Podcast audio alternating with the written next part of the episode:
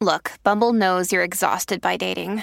All the must not take yourself too seriously and 6 1 since that matters. And what do I even say other than hey? well, that's why they're introducing an all new Bumble with exciting features to make compatibility easier, starting the chat better, and dating safer. They've changed, so you don't have to. Download the new Bumble now. When you need mealtime inspiration, it's worth shopping Kroger, where you'll find over 30,000 mouthwatering choices that excite your inner foodie. And no matter what tasty choice you make, you'll enjoy our everyday low prices, plus extra ways to save, like digital coupons worth over $600 each week. You can also save up to $1 off per gallon at the pump with fuel points. More savings and more inspiring flavors make shopping Kroger worth it every time. Kroger, fresh for everyone. Fuel restrictions apply.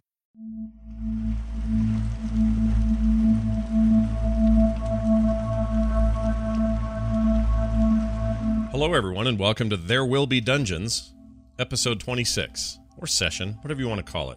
This is the 26th time we've sat down for three hours or so and recorded and broadcast ourselves playing Dungeons and Dragons 5th edition in our own custom campaign. Welcome, one and all, newcomers, oldcomers, and midcomers. I'm going to stop saying comers before I get in trouble. Uh, of course, it's me and Bo and John and Kyle and Kristen, and we're here to do it. again. Cucumbers. Cucumbers, thank you. Cumberbatch, nailed it. Hey, I'm going to read an email before we get going. We get emails for the show over at the website. There will be dungeons.com. You're encouraged to go there all as much as you'd like and uh, click that link and send us your messages. Like this one from Daniel, who says, There will be dungeons and character alignments. Hello.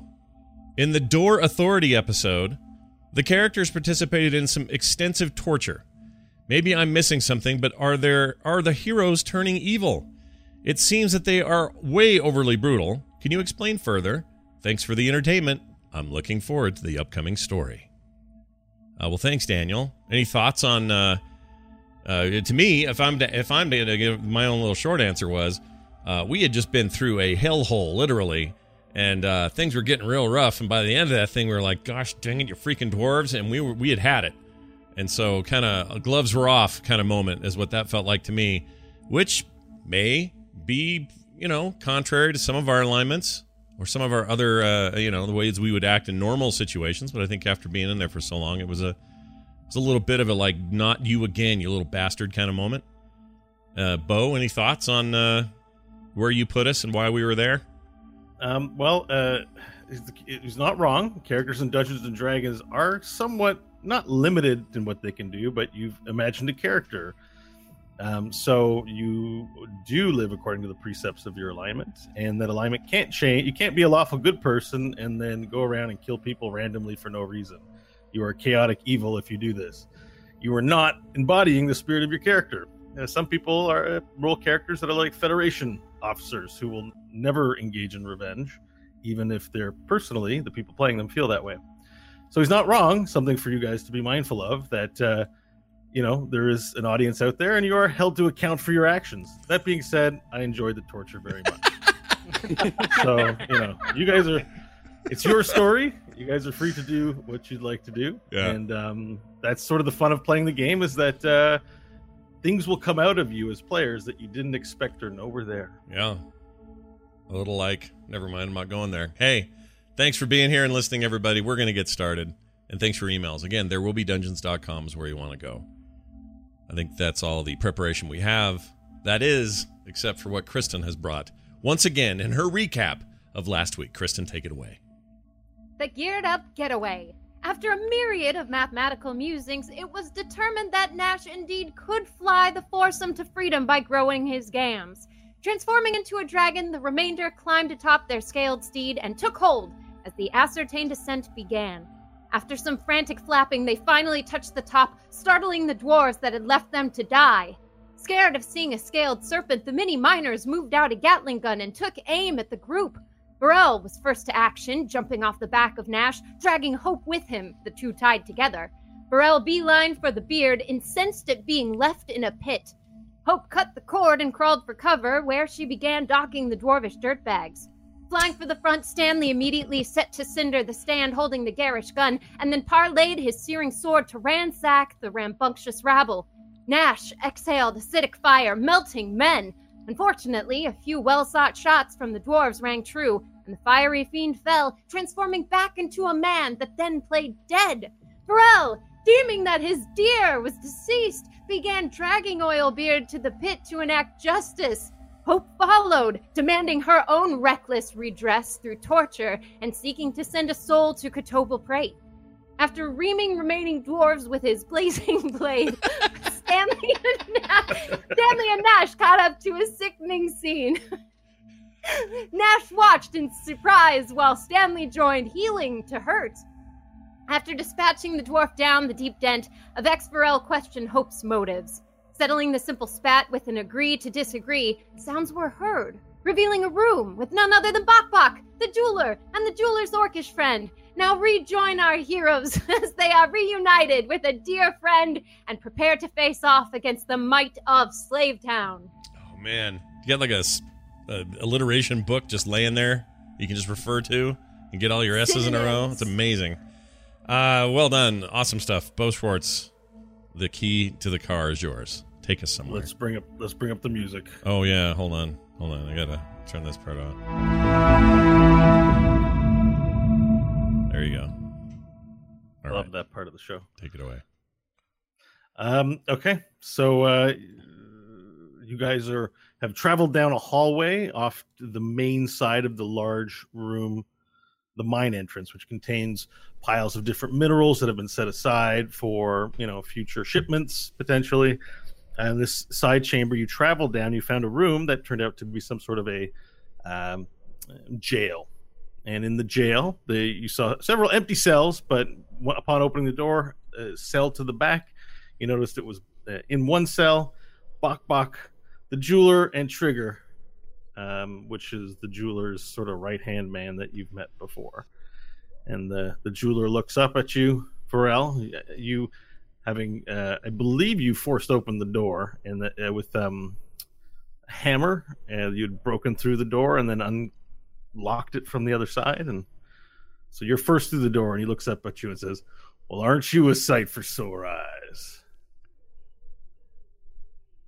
How did you get here? Hmm. There's a lot of story that we have to get caught up on, I suppose, but uh, I'm glad we found you, and I'm glad you're here to rescue us. And Bok Bok immediately, and he jumps up onto the, the, the, the jail bars, and he's got his legs and feet on there, and he's like, and he's shaking it excitingly. And he's like, and then the jeweler looks at you and he says, "Well, if you let me out, maybe uh, you know we can fill each other in." All right, I will go about the cages, knocking them open. Okay. Um, so uh, they're all in one cage uh, together, um, and it is locked. Uh, uh, uh, Is the rest of the party here? Yeah, they they followed along behind you. Yeah, we're all there. I propose that our opponents strip before we kill them. What now? I'm sorry. Who are you talking about? The the people we've defeated, their pockets full of goods for opening such doors. This has become rather foolish. Oh, the dwarves? The dwarves? Uh, Hey. well, well, we I already checked the pockets. I didn't find a key, and we've already dumped them over the side.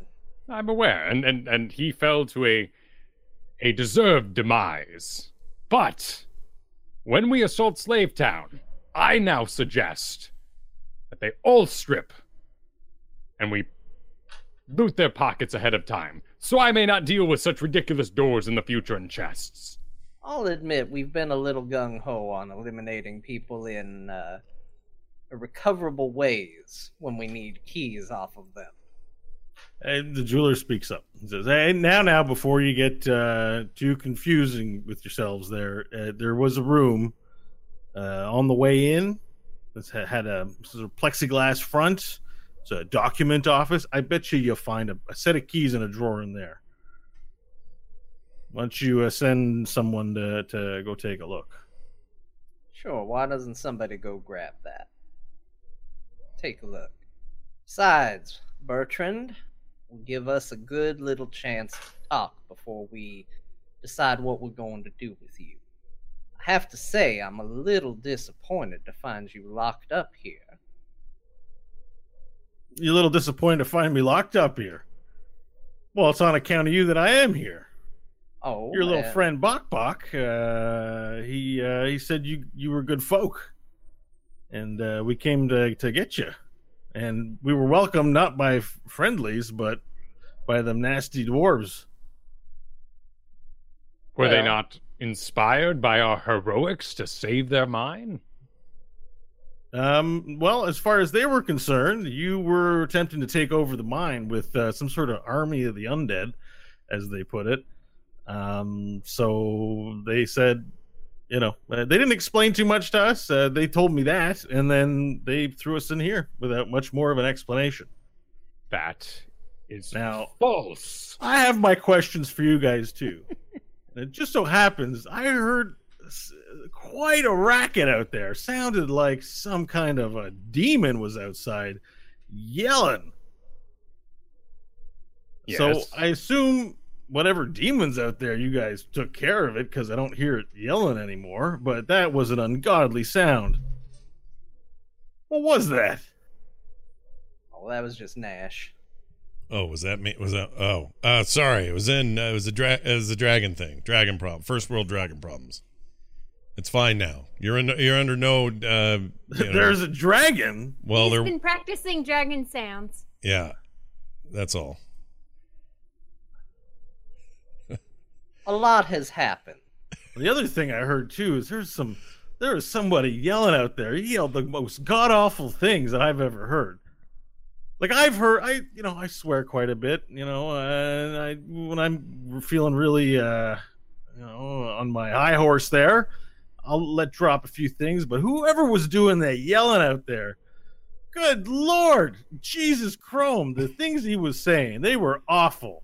Well, uh, I never want to hear stuff like that again. That was terrible. he was. Uh, he was of. Who a was poor, that yelling? He was of a poor character.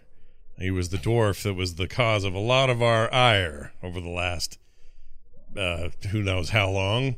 And uh, on his way out of this mortal coil, he decided to rip off a litany of hideous things, and none of You're us were talking about impressed. S- Scrolly. Yeah, the little Yeah. bastard. That's the guy. Oh, that makes sense. He's he's a he's a he's a little runt. Yeah, That's he- why. Well, Uh, of his litter, you know, the twelve oil beard sons. He's the smallest, so he has the biggest mouth. well, now he's the whitest because Yeah. we've thrown him off the edge, and he's a big splat of uh, Scrolly. Scrolly the Splatter is what we call him now. So you killed all the dwarves out there. That's fantastic. Excellent. Well, most of them. Now, uh, is anyone going to get the key so I can get out of here? I'll, I'll start backing out and go get the key. All right. I am in a huff. I much offended that they would suggest I was responsible for this tainted witchcraft. Well, they're dwarves. Dwarves, they're not a smart people. You can't hold it against the, their their lack of intelligence against them. I mean, they have gotten the story wrong many times. When we first got here, we came here to help for one very specific purpose, and then next thing you know, they said we were there to stop the slaves, and it's been a mess. Those dwarves don't seem to have the story straight ever. Yeah. Yeah, if I had to guess, they probably uh, were being cowardly. And they didn't want to help you after sending you down. Well, that's about the long and the short of it. They seemed a little racist to me. One look at a lizard folk, and you'd swear they'd seen the devil himself. What sort of machinations will the one on the motorcycle come up with in his ride? By the time he arrives in town, it may be an entire army of dragons propelled by foul witch, and I march off in the corner. Oh, are you saying you let one get away? Yeah, there was one that got away. Now, Well, might be that- okay. He only saw a dragon before he took off, and there's no dragons to be found. But sorry, I thought you said there he was practicing his dragon forms. No, No, no, there just noises, dragon? just sounds. That's all. Just, uh, just making noise. No, no, uh, I'm talking to Stanley over here. I don't, I don't, I don't necessarily trust everything that comes out of your mouth, uh, Nash. I want to hear Stanley. I think, uh, you think he let something slip. He wasn't. He was trying not to. Yeah, we came up on the back of a dragon. It was I'm supposed glorious. to, I'm supposed to believe that. Well, you the one who suggested you just heard a demon. Is a dragon that much harder to believe? He believe? turns. He tur- the jeweler turns to Bok Bok and he says, "You told me these are good people, but I can't help but thinking that, that they're yanking my chain." And Bok Bok turns to him and goes, and in, in in Goblin, you understand him to saying, "No, no, Bertrand, these are good people." That's what he's saying in Goblin. He's like, "Look, I've had uh, to spend some considerable time with your friend here, Bok Bok, and I know a bit of Goblin. I'm, I'm a well-traveled person, so I know a little bit of this, a little bit of that. And um, you know, the things that he's told me about you and about your adventures since you met him don't really match up with the pers- people that I've met. I mean, the first time I met this warty one over here, it's this human scab of a human, he tried to fight me for no reason, unprovoked. Oh yeah, I forgot. And I'm not sure which one of one of you it is, but the, one of you tried to set my establishment on fire. I know that much. And I'm pretty sure I have a good idea who might have set Slave Town ablaze, but you know, we can just let that one go. Well, hey, Bertrand, while we're throwing stones, don't forget, even before I get you out of this cage, you owe me your life. So let's maybe roll back the accusations just a tad. Well, that's true. That's true. You did help me out of a tight pickle with the Lactid cartel in my establishment. That I don't forget, and I'm very grateful for. And sort of corroborates Bok Bok's passionate plea that this majestic lizard over here is the paradigm of greatness. But that friend of yours, she's gone to get the key? Yeah. Oh, Yeah. Well, she didn't help during that all that enter, you know, what's going on and and I heard from a person from another per, you know, through the grapevine, if you will, and it's an old expression you might not understand it.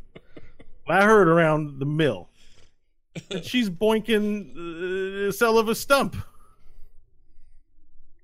well. Well, well, Uh, what? He's a I'm spirited boinking- boinker. She's boinking the bad guys. You're the one who wanted us to get in good with Celavus so that we could betray him. Yeah, it's a part of subterfuge. To us.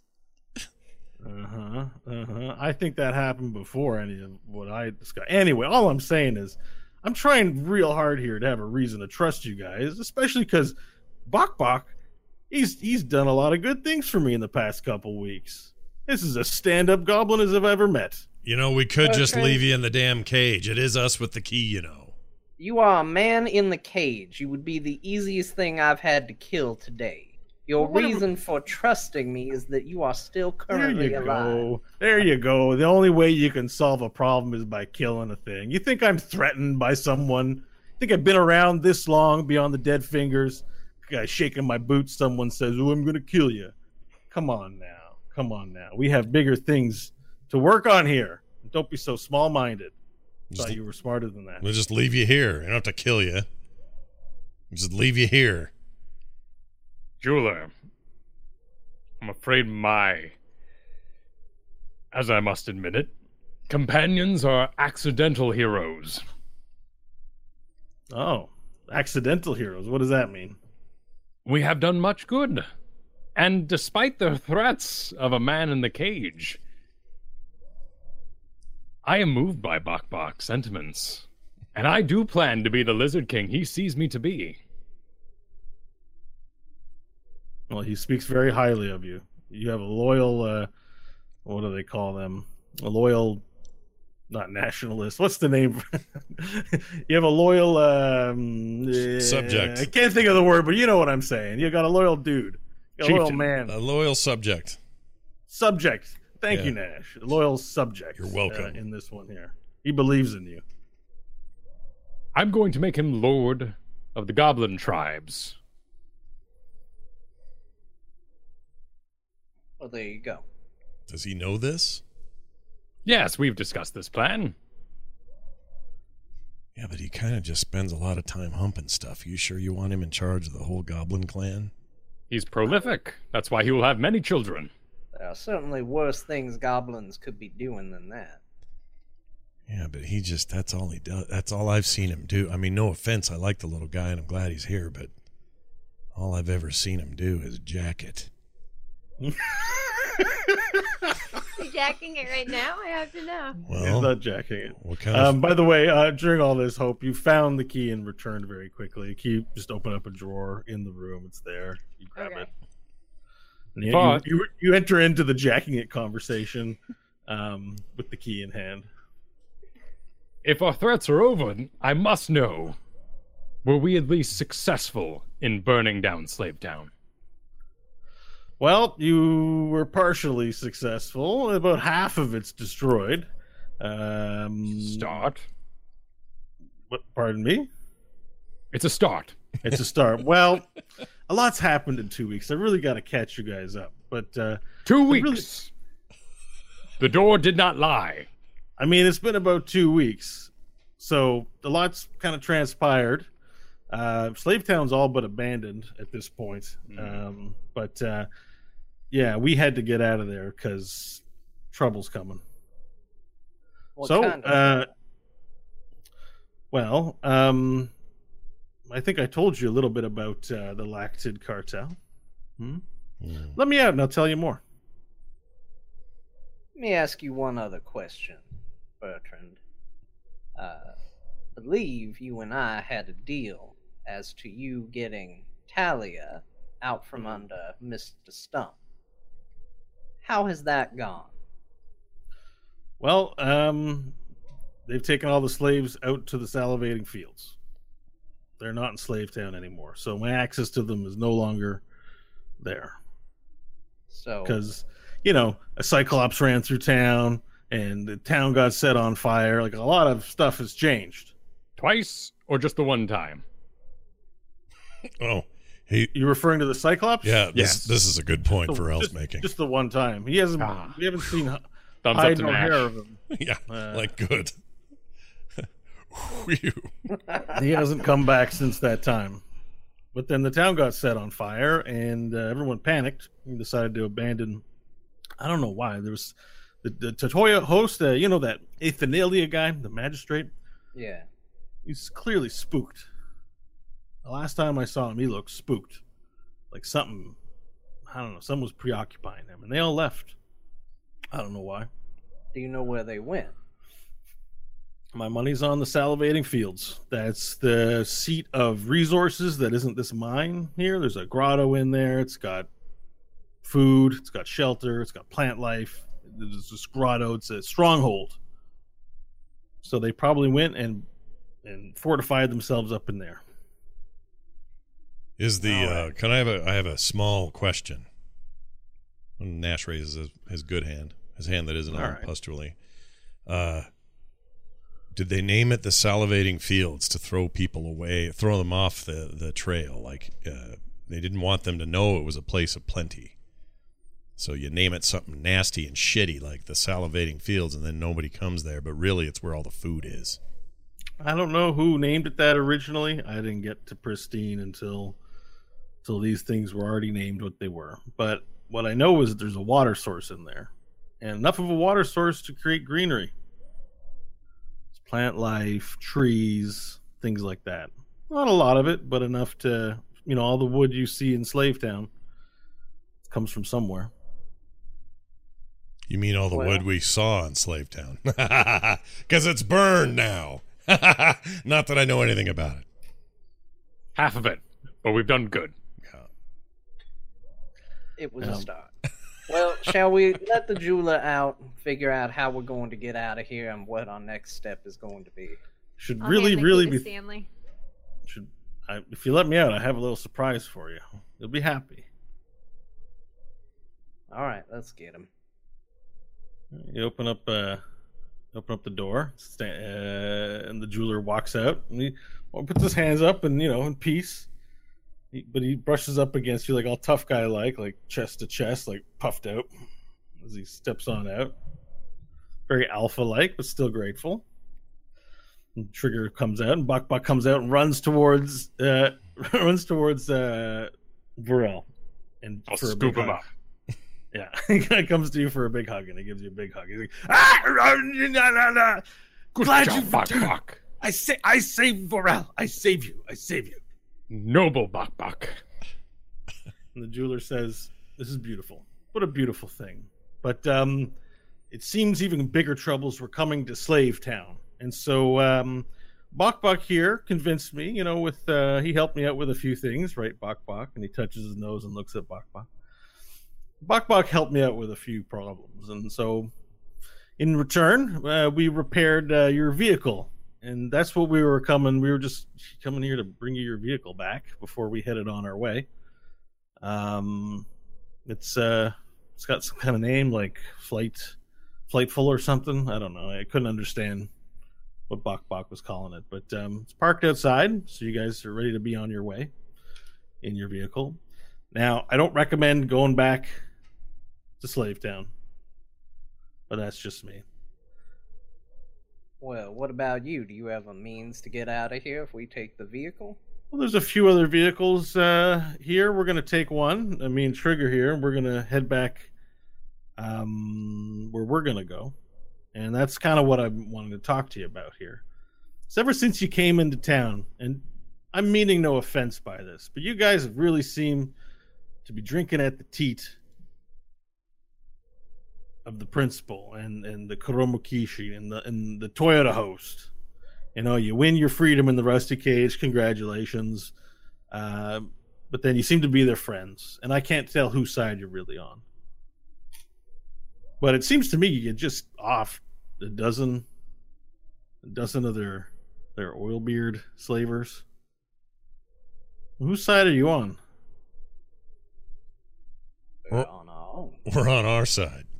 Well that's a nice thought but that can't be true What do you mean it can't be true? the four of you on your own side no allies Oh, you What think you- we're you, you- think we're doing this with help, do you? Well, the reason I'm asking is I might know some people who would like people as strong as you on their side. On Are the you side of talking about the liberators? Mm, yeah, I'm talking about the liberators. Goddamn right. Oh, well, as it just so happens, I do believe that our goals may align. We're not lying when we tell you we're on our side. We didn't come here for any reason greater than freeing our people and going home. Become considerably more complicated than that. And if it seems like we're helping the principal, I can assure you it's been merely coincidental up to this point. We have no interest in them or their goals, but occasionally their goals and ours align, especially when you are as grossly outnumbered as we were. Now, our goal remains freeing our people, but uh, we may have extended it a bit, and we may have our eyes set on maybe taking it to the principal a little more directly. So what is that? Do you want them gone or not? Yes. Yeah, me too. I'm just not sure I 100% I can trust you. You over there with the horns. I'll look at him.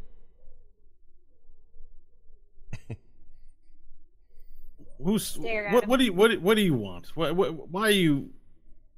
Why? Why? Why are you? Why are you sleeping with that disgusting owner of the Celovus? Really bugs me Why does it matter to you? because he's a slimy Jealous? snake, and I hate that guy. Well, It makes it hard for me to trust you. that's okay.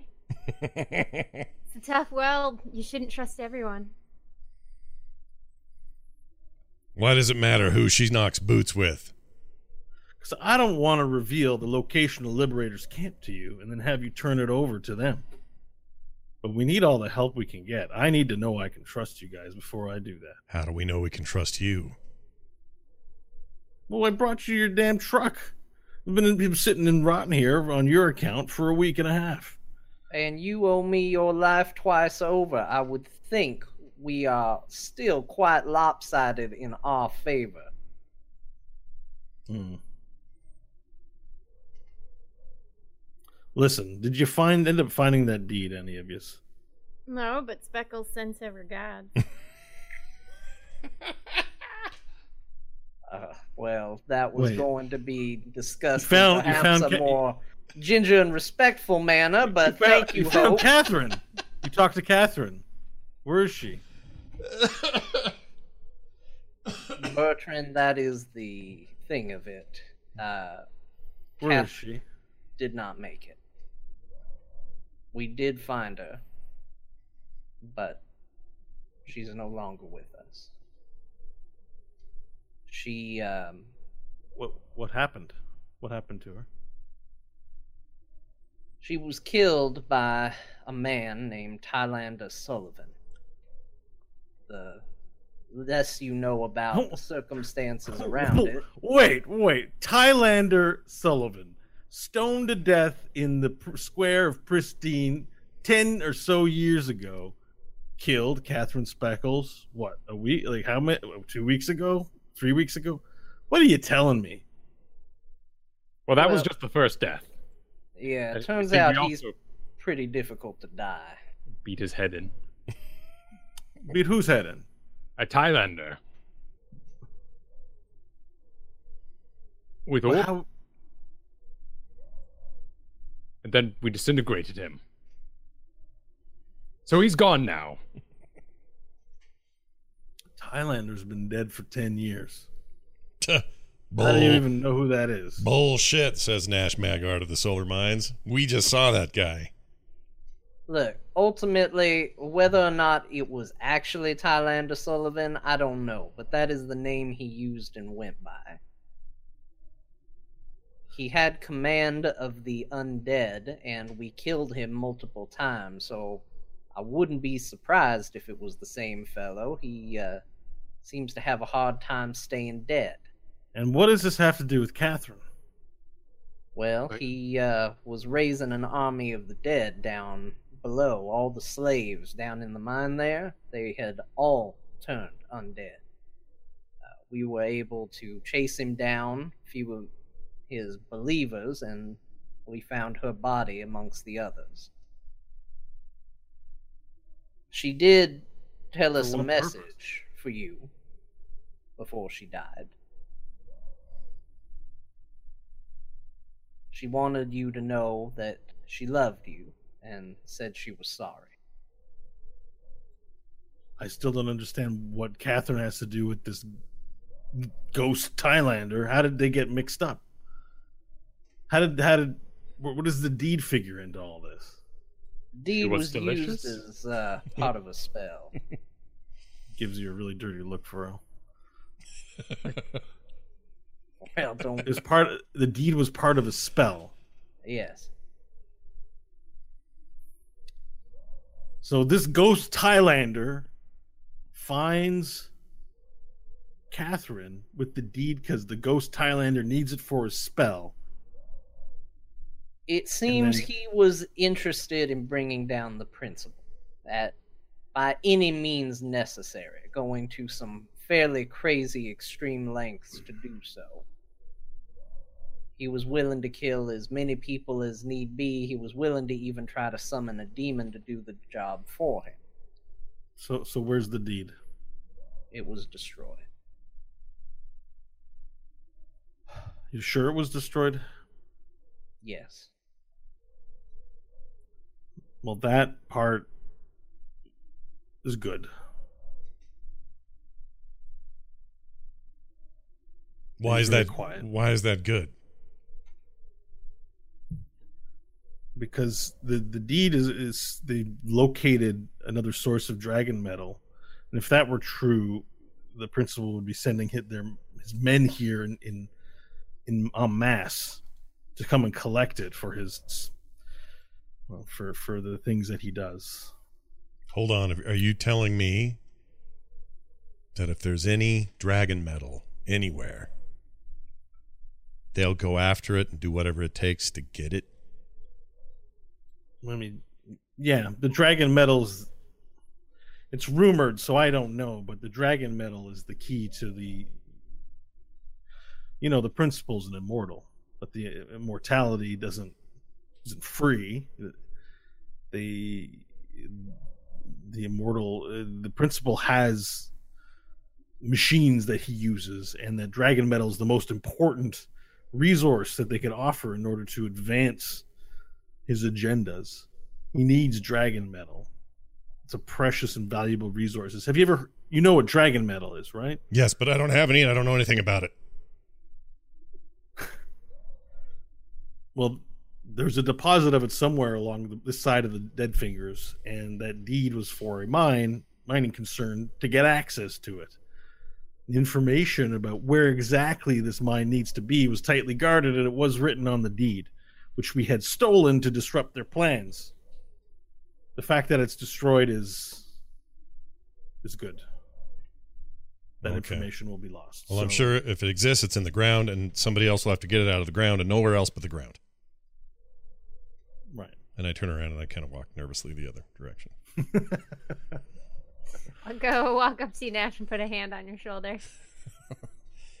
Make don't. it look like we're recovering from battle.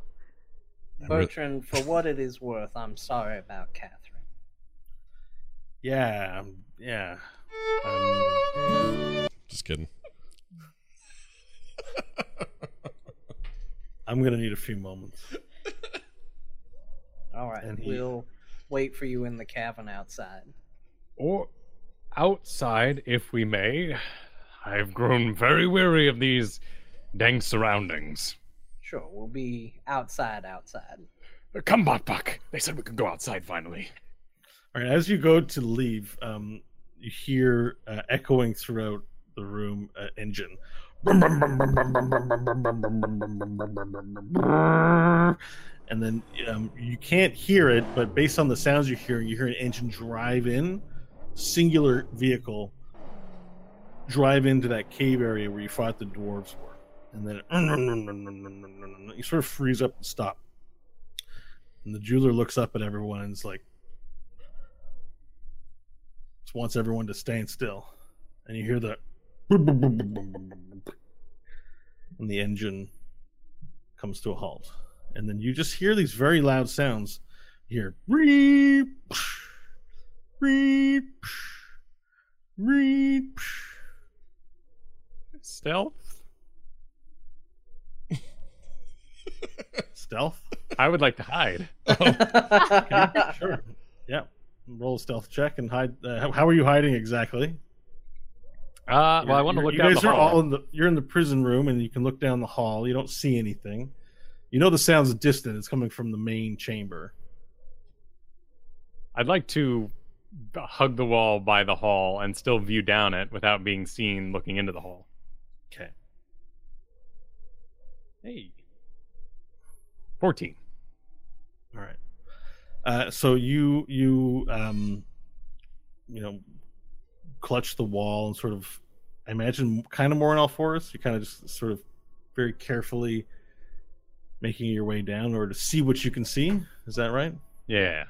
And as you get an eyeball over the edge of, of, a, of a corner as you look you look out uh, towards the main room, and you see um this dune buggy has just sort of driven in to uh, the main room, and there's a man standing, a humanoid shape. You're not sure what race, about seven feet tall, wearing this brown, what looks to be power armor. Just like all, it's metal. There appears to be lights uh, on certain parts of it. It's very dirty. There's no face. There's a visor where there's a face, and you see one singular person. You hear and when it, he moves, you, you just you hear like it's not that loud, but you hear the hydraulics and- of the power armor as it moves. And the person looks around and appears to be surveying the destruction in the room. No, I'll turn back to the room. It's a metal man. What do you mean, a metal man? He's got smoke coming under his pits and he moves like metal. Is he a man inside of metal or a man made of metal? I'm unsure. Do you see any flesh? No, no flesh, no eyes. Just metal. yes, But he's a man. yes. Yes, a metal man. We understand the concept. Could be a female. Oh, right. Let's get our gender shit in order here, please. do we just hang back and hope he goes away, or do we go out there? Yeah. Does he look armed? Um, like, he- yes, yeah. So uh, part part of what you saw, you noticed that there was an assault rifle sort of strapped to his back and a revolver on the hip.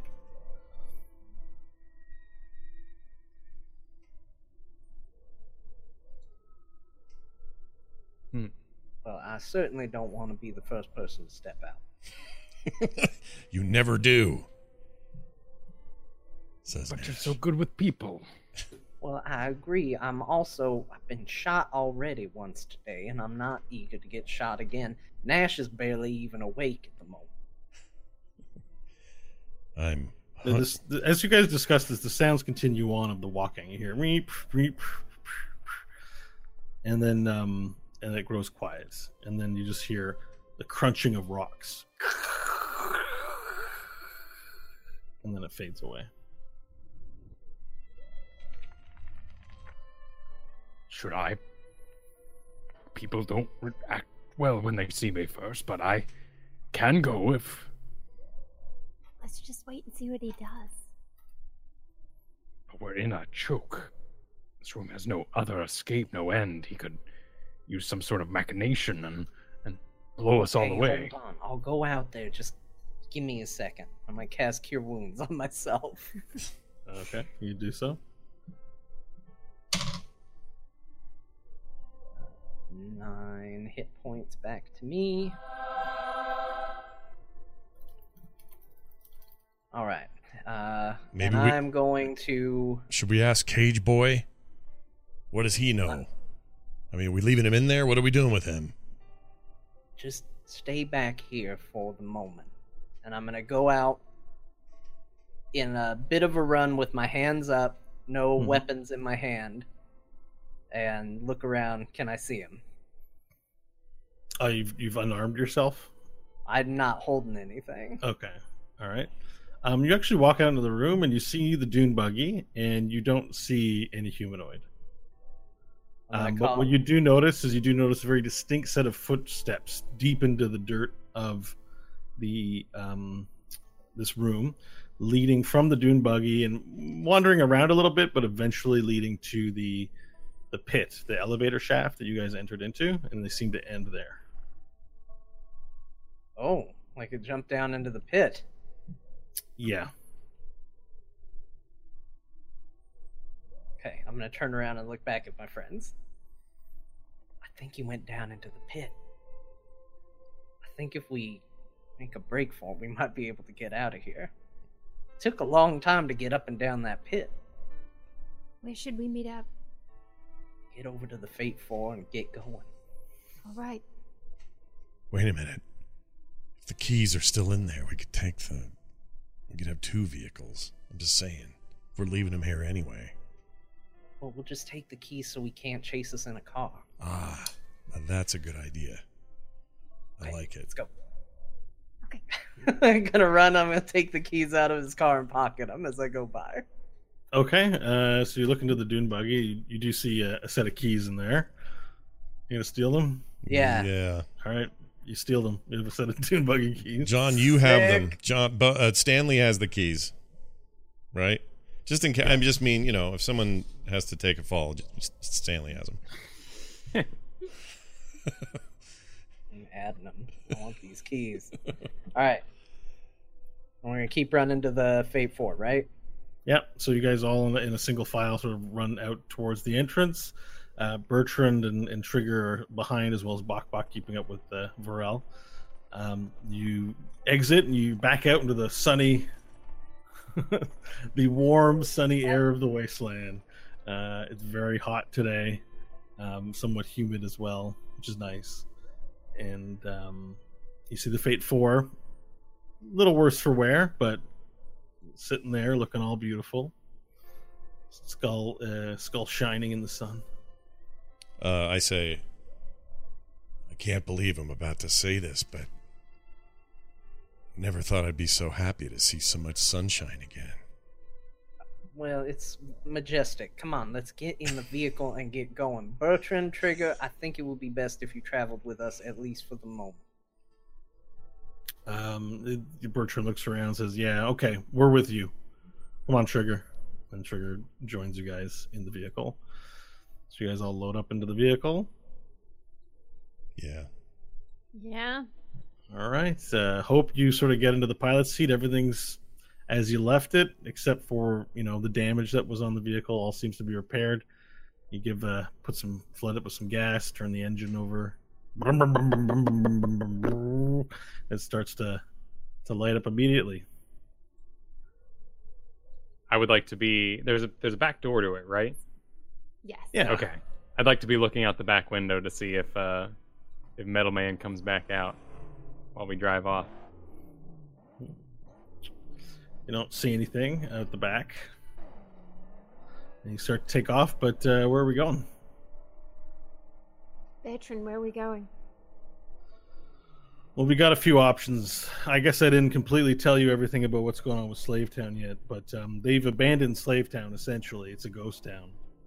It was a ghost town. The reason we left was the Lactid cartel.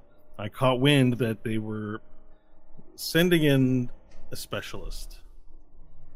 So I think I told you. I can't remember, excuse me, if I told you or not, but the Lactid cartel, they want to take over the Oilbeards cartel over here.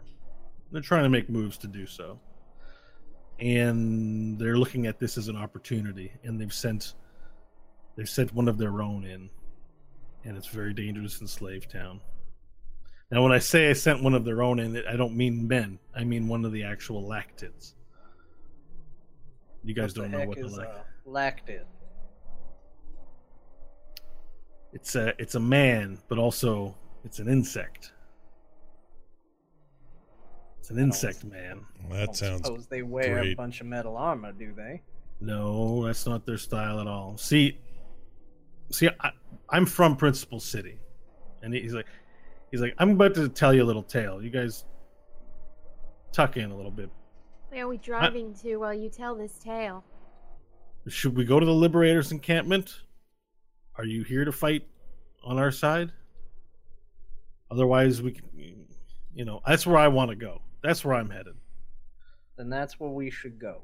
Our interests are to stop the principal. All right. Um, so if you guys are, I don't know if you guys are in Roll20 or not, but in the map, I have marked the location of the Liberators encampment. I am. Although. So south we go. Yeah, it says Liberators Ho.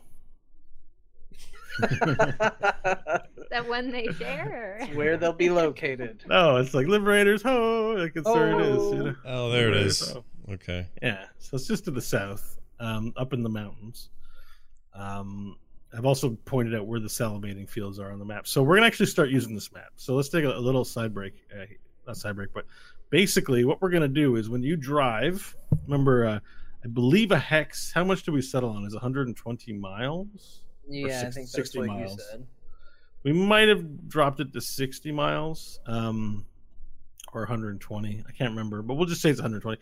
But each time you move, or no, we said 60 miles because it's an hour to traverse one square. at 60 miles an hour, um, even though it says 120 on the map.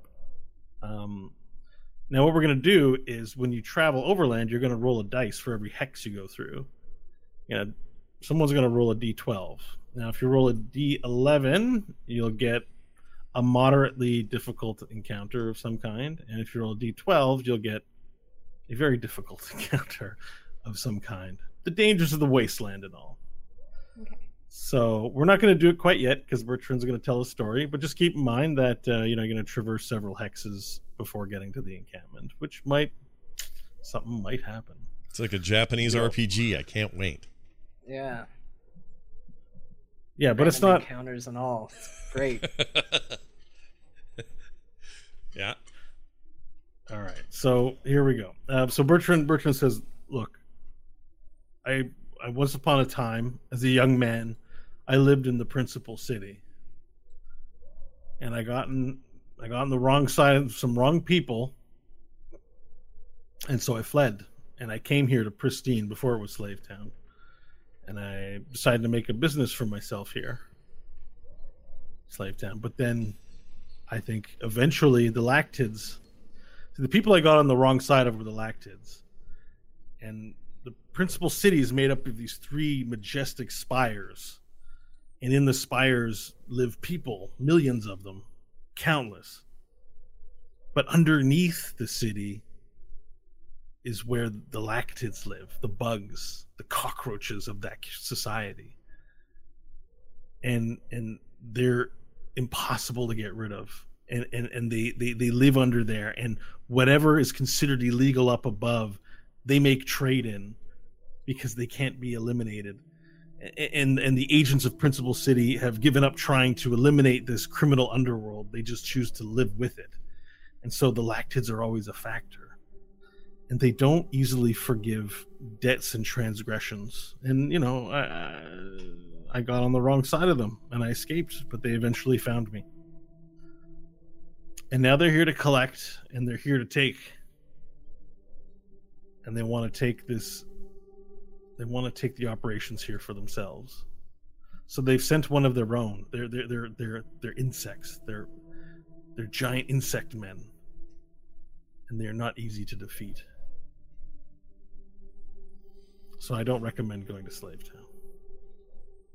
When you say they're not easy to defeat are they covered in natural carapace style armor or are they like They what makes them so strong- formidable They have strong natural armors, but they also whisper into your mind.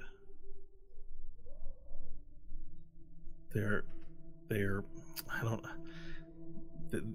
they have scores of humanoids who live with them who've had their personalities completely erased that they're just empty thralls for the lactids to do with what they will they have incredible powers to just empty your mind and steal your own will from you.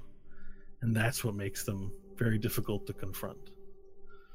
The fact that there's one in Slave Town right now is a very dangerous thing. And that's why we decided to leave. but there's just the one there's not there's not a whole hive of these creatures there just just one My information tells me there's one coming, probably with a host of its thralls.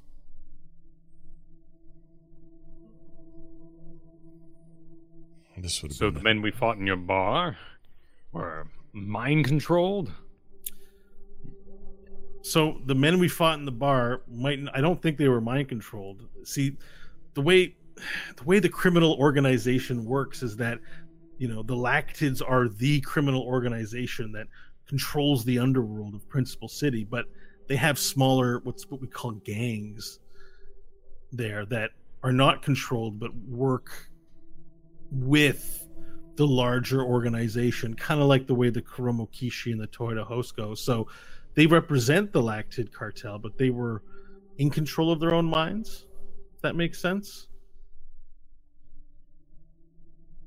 I know it's very complex for you folk who live in the and don't have to deal with this kind of thing, live in the deserts and the wastes and in the strange ways that men organize themselves, but but no, they were not thralls. Well, they seem exceptionally deadly for sure, but I, I gotta tell you, perhaps the most concerning thing is I look at what you're telling me about the Lactids and the Chroma Kishi and the Toyota Host, and it seems like the deck is stacked very much not in our favor. Well, that's true. We haven't nothing but a hope and a prayer. That's all we got. And now Unless you have, unless you have some some other plan. Like what were you? I mean, I'm only hoping we have some way of, of winning this battle with these oppressors. And here in the sun, I am prepared to tell you my plan. Free of the darkness of Kotoba Prace domain, We'll I have fill you in accepted. on that later. Just bear with us for the moment. I have accepted what Bok Bok has deemed me as. My people, his people. The gnolls, the lizard folk, all of them will be affected by this war. I, Bok Bok, and I turn to Bok Bok and in Goblin say, will declare myself Lizard King. And, I will- and it's still in still in Goblin. I will lead these people. I will lead them against the principal who comes into their lands. This is our home. Huzzah! And then I stand erect and tall, slightly jostled by the car moving. Bro, Uh, what did you say? Yeah, we don't speak Goblin. What's what's the plan exactly? I will become king of the disjointed tribes of the wastes. You have concerns with the slaves, and I have been lost for this time. Your humans are confused, but they impact all of us. We will no longer be pushed and pulled by these men and the principal. I will gather them for us. And that is why I believe that closing the esophageal pass and your plan that you presented in the mines is folly. Because we must move an army against Principal City. You get us that army, we'll keep it open. That is my plan. You have to get that army. I will. I will. Will be mean, glorious you've certainly won over one goblin, and I don't mean to rain on your parade, but one goblin is not many goblins. What exactly few do you months. intend to do? For each group we meet that is unhuman, I suggest we conquer them and raise our own army to move against Principal City. But Varel, what's gonna happen when they don't want to join? Are you saying we take them by force? We we make them do what they do not want to? There's a law of strength in the wastes. And if their leaders are weak enough to fall before me, I will claim their tribe. I mean, there's no doubt we need allies in this fight. We are vastly outnumbered if what the jeweler says is true. Uh, for Kotobal Praith to even suggest that our only hope was to close the esophageal pass, that suggests that whatever force we're up against is incredibly strong. But I don't think we can assume we're going to have it.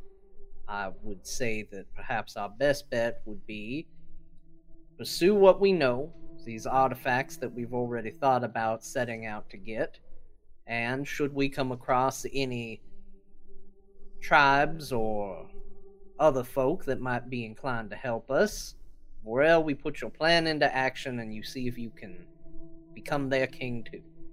This plan has one more factor to it. Upon completion of your deal, you may be enslaved.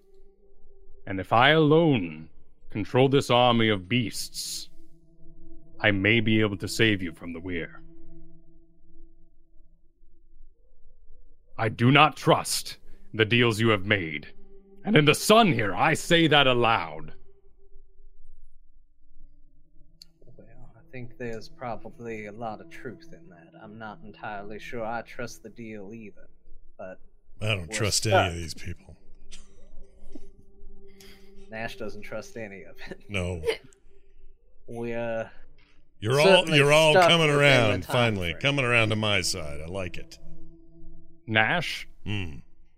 I may ask much of you in this. My heart stirs when I see you in Dragon. I am moved. That is a powerful force. These beasts respect the Dragonkin, and your form may gather us a greater army than me alone. I'm with you, man. I'll go where you go. Kotobal Praith alluded to the fact that these other artifacts that he sent us after would be equally as powerful as what Nash has seen. If that's the case, That's a good deal of extra firepower for us to bring to bear. Maybe, just maybe, it'll scare the hell out of them, too. Bertrand, I imagine you have a couple of questions. I don't know what you guys are talking about now. You made a deal with the demon? He's more of a goat, but sure.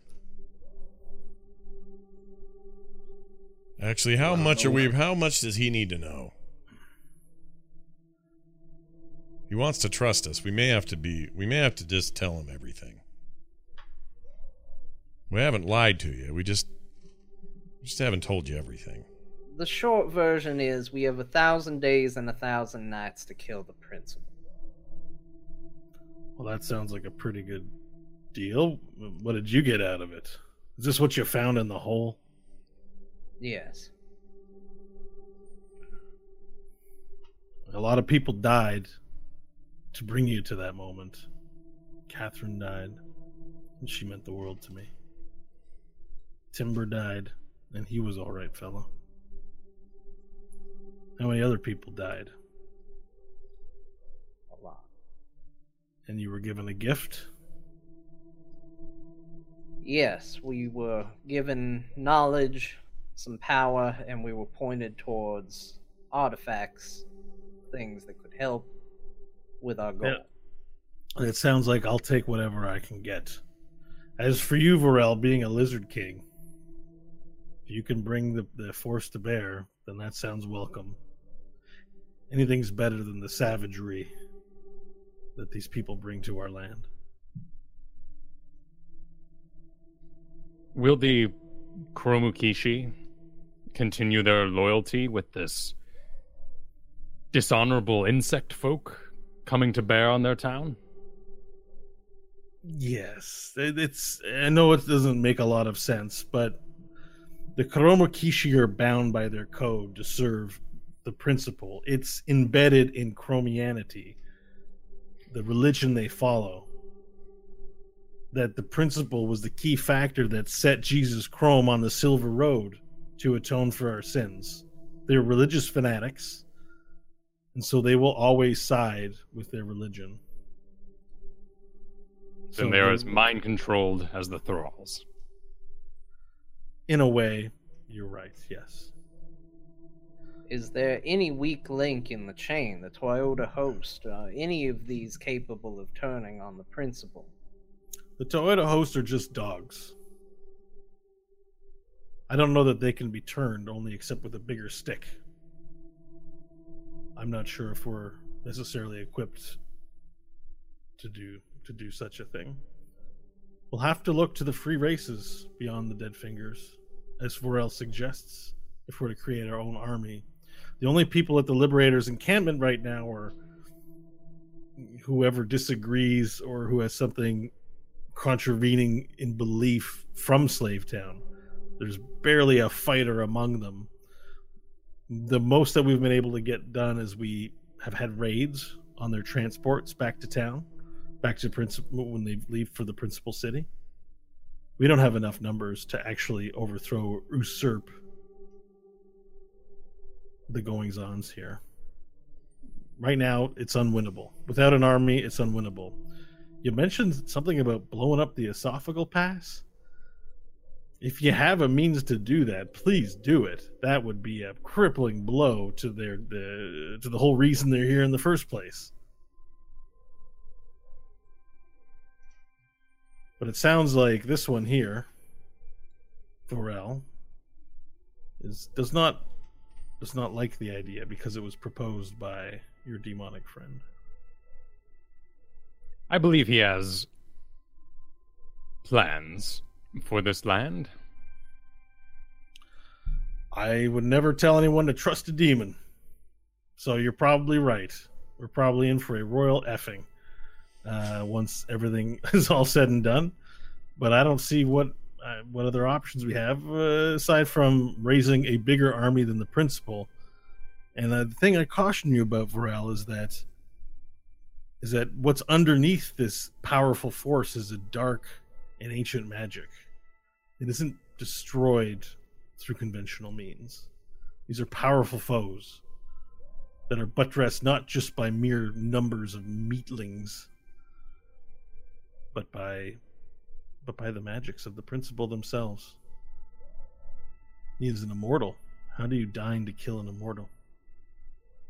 Well, I killed Tylander. It's a good start. I'll say this, Vorel, if we do decide to close the esophageal pass, it's uh, the one advantage is it allows us to build our army without fear of another army invading prematurely. It does give us a chance to build our forces without a response from Principal City.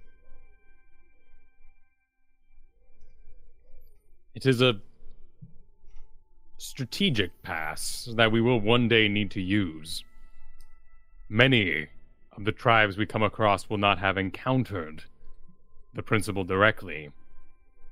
To control the pass would bring them great pride and could aid our cause. We've already set up Orp there. Who knows how many caravans he's sacked for sweetmeats. Who's Orp? The Oh, giant. It's a loaded question. Sorry, Uh, the the Cyclops that attacked town. He's got a name, and you know it. Yeah. Yes. He's our friend. oh, oh, is that right? He's your friend. Holy, Yes. Wow, you guys really uh, never a dull moment. Is there Correction. something that's happened in the last month that isn't your response? uh, That you aren't responsible for? Well, we should make a correction to that. He believes very strongly in whatever size mind he has that he is that we are his friend. Let's put it that way. Ah, oh, Mm. I see. Well, I mean, if, if you haven't, Well, he. Uh, I shouldn't speak for Varel. Varel is truly a friend of all creature strange and low. But I think he's a bit of a goon. Not Varel, the the Cyclops. well, can we? I mean, he'd be a powerful ally if he was on our side. Guys. He's a little hard to control, but he certainly enjoys us and listens to us about 50% of the time. He's slow. And I'm not sure I'm not sure he'll be all that trustworthy, trusting of us when he sees us again. We may have used him in a way for the greater good, mind you, but that put him in a position of being fooled. What Nash is saying is we sent him to the esophageal pass under the pretense that he'd be able to eat anybody who came through there. And we haven't seen him I was. I was trying to ease him in, but yes, what he says is correct. It's hard to trust a, a being whose sustenance is other men and what you know people, right? Is that what I'm getting at here? Yeah. Yeah. So as long as we keep him fed, then we're okay. He likes to get high on his own supply, is what we're saying. And if he's around too many Right. of us, he'll find us. He needs his source, he needs people. And I don't know that we want to be those. Those No, of course not. Of course not. We want to feed him other people. The people are enemies. But You're as long as making we- it sound awful. As long as we can keep him feeding, keep him feeding on our enemies and not us, he's an ally. And I presume at which point, when that's no longer any enemies for him to eat, well, we, you guys know how to end him. Well, we had the opportunity, and uh, conscience got the better of a couple of us. Okay. We know how to search him. I mean, he's a big, innocent boy, and he probably didn't deserve the ending that he got. Nash is being a little harsh, which is strange because he was closer to him than any of us.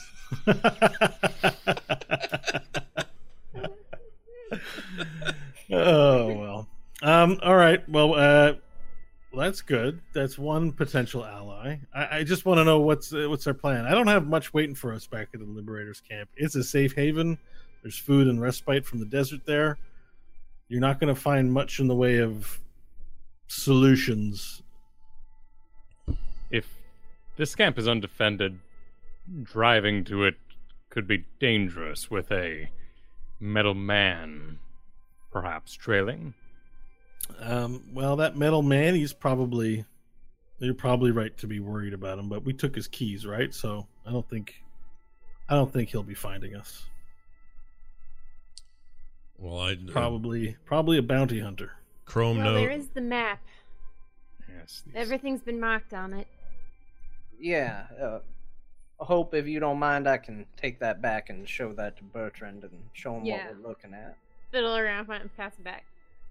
Mm, So- he t- This is what Grabs we're working with. considers it. The closest point that has been pointed out to us is uh, down here by the teat. Uh, that is where we were told there were weapons that Hope could make use of. Uh, now, we were encouraged to go after this bit here in the southwest. They uh, told us we would find materials there called celestium, which would allow us to close the esophageal pass. We were told that that should be first, but you know, the teat is on the way. Never heard of Celestium. I don't know. I couldn't tell you what that is. Can tell you, you might find a friendly face or two over in uh, the teat. See, uh, well, you know, we you saw that woman, the woman with the red outfit, uh, the Acromona car. Legend. My my hands She's will a- grip a little tight on the steering wheel, but I'll stay quiet. She's a great woman, that one. Anyways, she might have gotten up to a robbery or two and, and fled, and now she's over there in the teat. So you can talk with her. She probably gets you set up. That uh, seems get like a nice. really good first place to go. Can we rest our heads there? Because we've been through it, and some of us would really like to get our hit points back. Well, I don't know if you noticed, Nash, but, but you can sleep in this vehicle. You've done it before, and you can do it again. then good night to all of you. I'm gonna go take a nap. all right then. Yeah, you still have four levels of exhaustion to work through. yeah, we gotta get Nash. All right, so uh, what's the plan here? You guys can drop me off at the Liberators encampment and then be on your way. That sounds good. Uh, how are we looking supplies and gas wise? Are we going to be able to acquire that at the camp? We can load you up with what uh, with some extra food and rations that we have. There, that seems all right to me. We had to leave quite a bit of our supplies down at the bottom of the well, so we're running a little low. All right. Well, all right then, chaps. Sounds like we have a plan. Uh, you guys are going to drop me off at the Liberators, and then you'll be on your way to the Teat. And I notice here on your map too, there's a little eyeball. That says Varel's name on it. I thought Varel didn't make any deals. Why is that marked there? I assume that the DM made this before he knew how many people were gonna take the deal. Who's the DM? That was said in character, out of character. The demon man. Uh, Demon. yeah, man. I didn't know that that was actually on there, Bo. But so- uh, do, you, do you know this place, Varel? This Rijak Val? It does match my people's pronunciation. It might be worth going to have a look. I don't know why it's marked on this map. Maybe, uh, maybe the demon friend left you a little breadcrumb after all. Even though you didn't accept his deal. Just a thought, but uh, what do I know? So first, I didn't believe in demons or the undead until I started talking to you guys today, and for some reason, I don't know why I believe you guys. I still am skeptic, but Is it so no- unbelievable? A orc bathed his balls in metal in your hometown.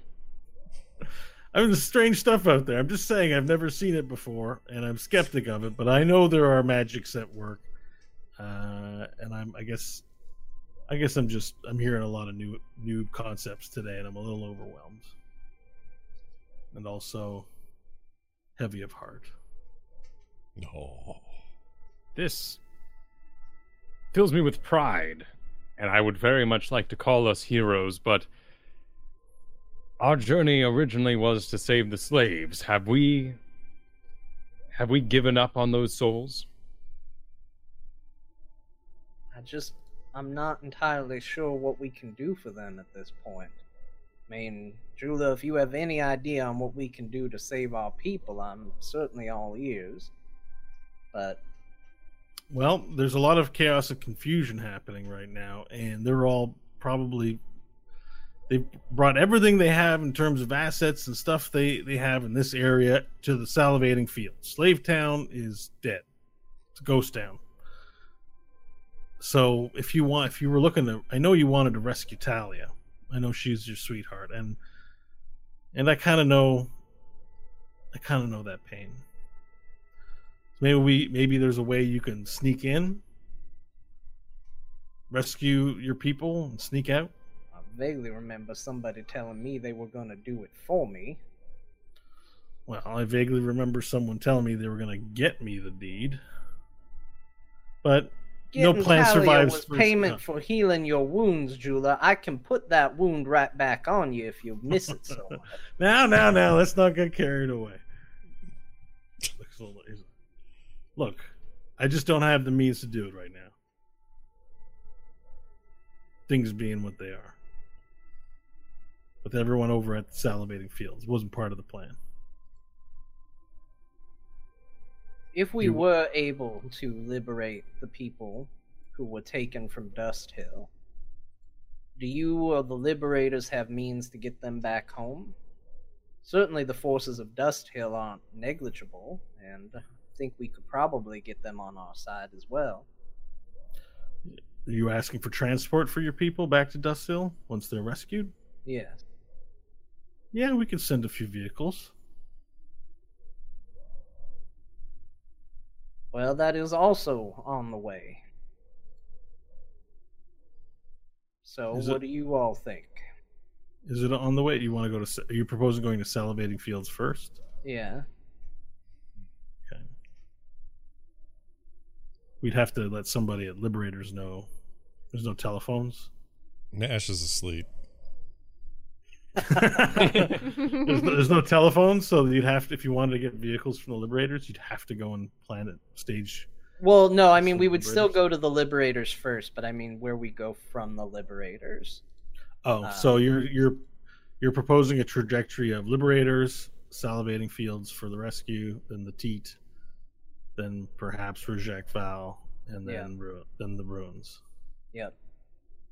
But what about the spaceship for Stanley? Look, we don't have to even bother with that. Are you embarrassed of your family, Stanley? They're not my family. They're a bunch of elves. But aren't you curious to see? No, I'm not curious to see. Do you know what elves do to me? No. They look at me and they call me a half blood and a half breed. They look at me like a lesser being. The elves haven't done a damn thing for me my entire life. Why should I do anything for them? Wouldn't you be taking some of their power?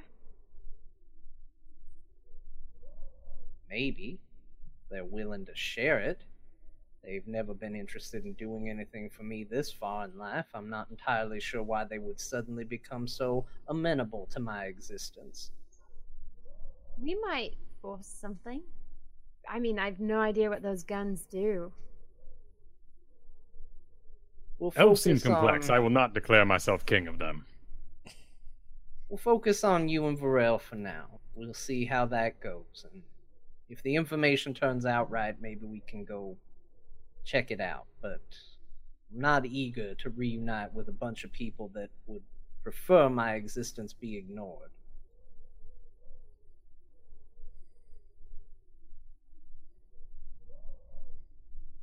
The jeweler looks around and goes, "Well, awkward." Nash rolls over, snores a little, smacks his lips. He's like, "All right, well, I'm going to take my cue. Is there somewhere I can sit, put my feet up for a little bit? This drive's going to be kind of long." Uh, yeah, you can uh, go sit in that room right over there, and I point him at the bathroom. okay. Well done. All right. So we're at a point now. Everyone, the, the conversation kind of ebbs out at this point. Everyone's sort of dealing with their internal frustrations and and and the, the conflict between the group. Um, and with that, we're going to take a little five minute break. Nice. All right. We'll be uh, back shortly, everybody. BRB. Don't go anywhere. We'll be right back. I think. Yeah.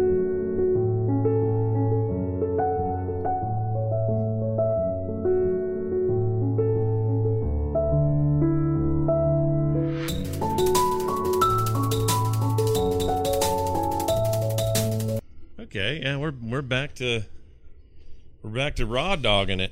No, that means something bad, doesn't it? that, that means something else. I don't want to. dogging it. We're fat dogging Thank it. you, Um, thank you. Uh, we're back. Don't you come around here now. Yeah, Round oh, out. there she is. That, that All right. laugh. So you guys are now driving, traversing in the Fate Four. Conversation has become stilted and, and a little lighter. The mood's a little somber.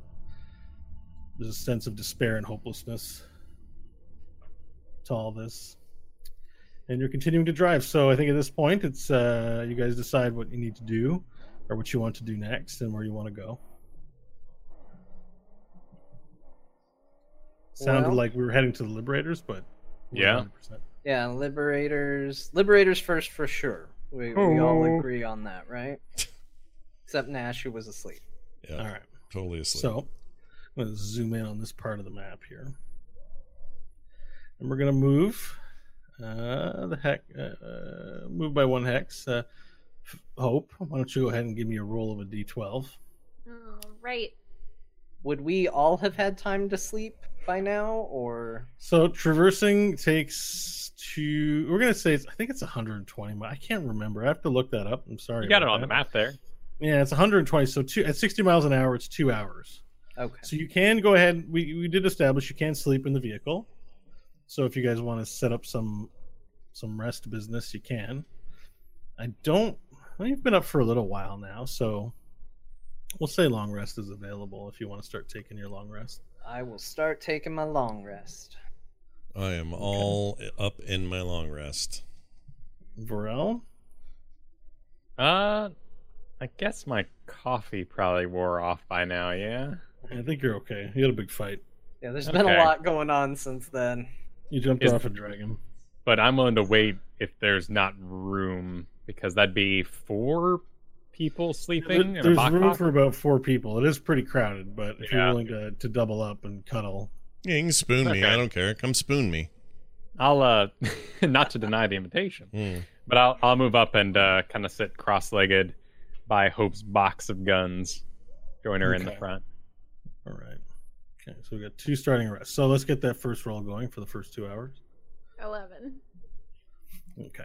Yeah! We're gonna Right kick it off. the gate. So much for the rest. Jeez. We hit a bunny. It's terrible. Oh, hang on, Worst thing that could have happened.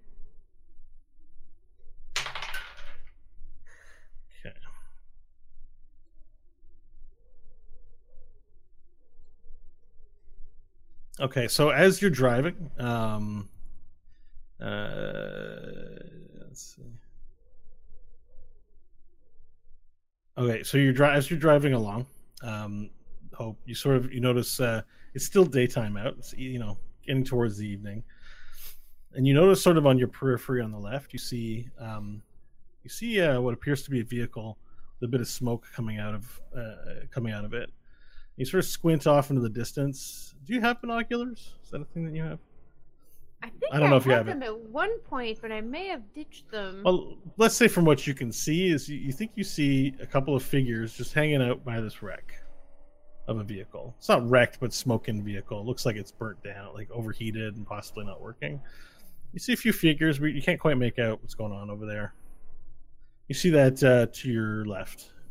You could easily drive by it. Um, just something you see. I keep driving. Okay. Um, Varel does notice this since he's up there in the front with you. Oh Um, shoot! Wait, what is Pharrell? okay, I'll wait and see if Pharrell. He- well, no. says So what happens, Vorel, is you you you notice um, Hope's behavior is just a little a little more active, and then you finally sort of catch out of the corner of your eye the wreck. You can see a wreck in the distance. You see that Hope's. You know that Hope's already seen it and decided to continue driving. I'll I'll give it a squint and a perception. Okay. Eight. All right. It's difficult to make out. You see what you think is a humanoid shape, uh, or two, and and and a wreck smoking in the distance. The vehicle that looks like it's been burnt down and they're in the desert. I'll sigh and sit back into my spot and stare at Hope.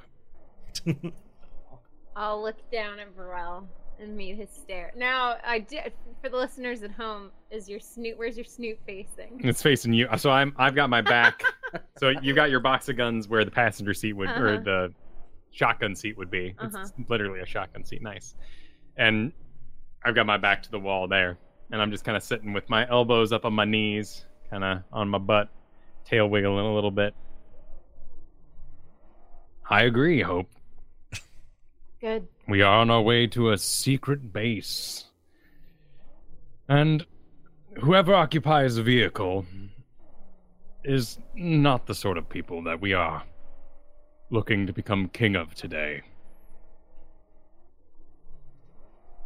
They've taken their hope, excuse me, fate, into their own hands. Though I'm looking at the road again. I'm not staring at Varel this whole time. I'm here if you wish to talk.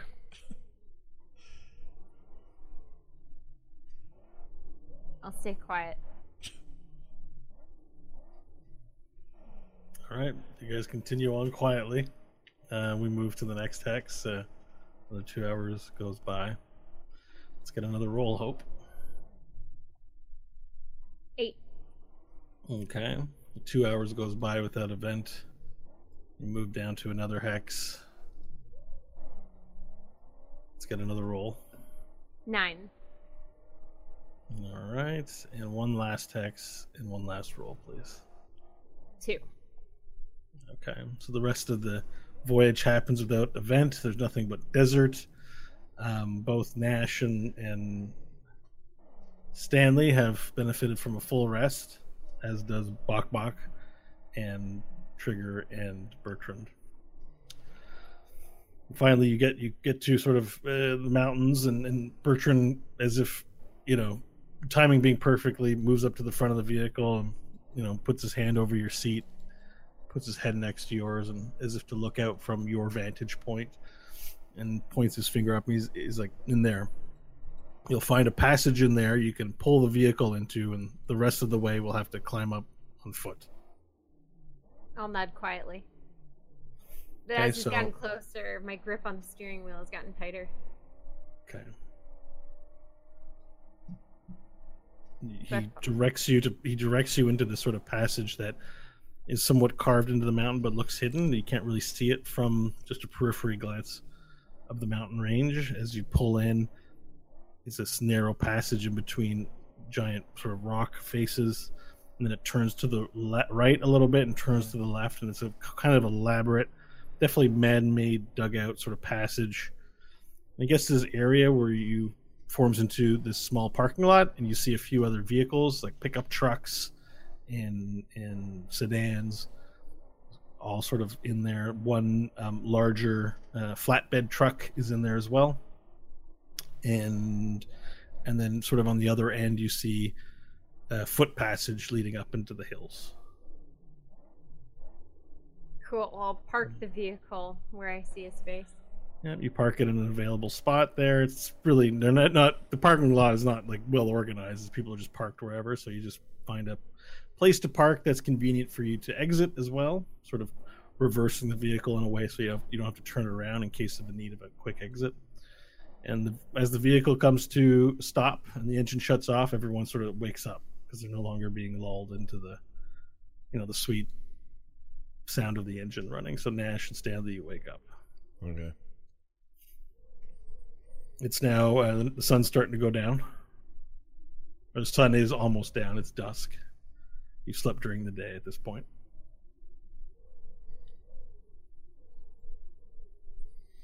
Are we uh are we there? Yep, we're here. I quickly exit the vehicle. Alright. I'm up and out and following. Same. Bertrand follows you and he says, "Just up this way. It'll be about an hour's walk up up the hill. So everyone he starts making his way up along with Trigger, and and Bok Bok goes. He's he's very excited about being in a new place. He's never been here before, so he's excited, and expressing his excitement at being here. He, fo- he quickly follows after Bertrand and Varel. Um, so you all make your way. It's it's a you know if you didn't if you weren't being guided by Bertrand, it would be very difficult to dine where it is you would need to go next uh, through the rocks as the passage sort of winds up past different uh, collections of stone and you move your way up everyone becomes very tired because the walk up is a steep incline. Um, so after about an hour of this uh, you're now high up into the mountain range. And can see sort of the desert below. And as you crest a corner you find that there's this valley in in the mountain range. This sort of small valley and you see a bunch of tents and makeshift like tent poles with tops on it. You hear the sounds. Uh, you see a couple of you know men hunched over a pot you know serving this like slop out of it and feeding it to each other. You just see some of the people you'd recognize as, as populace of slave town up here. Not formidable warriors everyone looking very ragged no one with armor or weapons to speak of. Um, you see a few mostly humans. You see a couple of halflings and and um, you actually do spot a couple of half orcs as well. And there's a lot of everywhere you look the people stare sort of at you as bertrand cuts his way through and says to you well we're here. Make yourselves at home. If you need a good sleep there's a tent over there at the end that we have for for guests such as yourself. Um, we'll see you in the morning. And he walks off. So you- you're in the you're in the center of this of this camp. There are tents all around you. There are people. Noticeably, there are no fires, um, no open flames, no lights here. But you do see people hanging about. Some of them are eating. Some of them are playing cards. Is it Uh, uh, some- open out so like you can see out into the desert from above? The camp is in a valley, so you'd have to walk up to sort of a rock face on one of its borders Hmm. to climb up and to see out to the desert. Among the camp, is there anybody of note that we recognize or would No, have known everyone- from our time in Slave Town? You don't. Uh, your cursory glance of everything, you don't. You don't see anyone you recognize here, with the exception of Bertrand and Trigger. Well, I imagine it's been a bit of a drive for you, Hope. If you're wanting to turn in. Varel, I don't know, did you end up resting or not? No, and I would very much like to sleep beneath the stars once again. I will scale or find a place for myself. Well, I just finished a bit of a rest, so I think I'm gonna just wander the camp and uh, enjoy my evening until I start to feel that I can at least turn in for the remainder of the night. I'll head Hmm. to the tent. All right. I'm gonna walk Okay, around with uh, Stanley, by the way, just to irritate Sure. her. I'm gonna be with Stanley. All right. So just before they go irritating people, um, stay at Varel. You you you can easily find yourself a place away from camp, amongst the rocks to to sleep underneath the stars. So that's that's what you're going to go do. Uh, Excellent. Bok Bok will join you. Bok Bok is not leaving your side, so he's going to go and camp with you, and uh, he'll tell you about his adventures. Excellent. All right. Okay, so Varel makes his way off to go find a place to sleep. Hope uh, enters the uh, the tent that's been set aside for her or you guys, and um, so now you guys are in the center of town. There's no sources of light. There are tents everywhere, and there are people hanging about.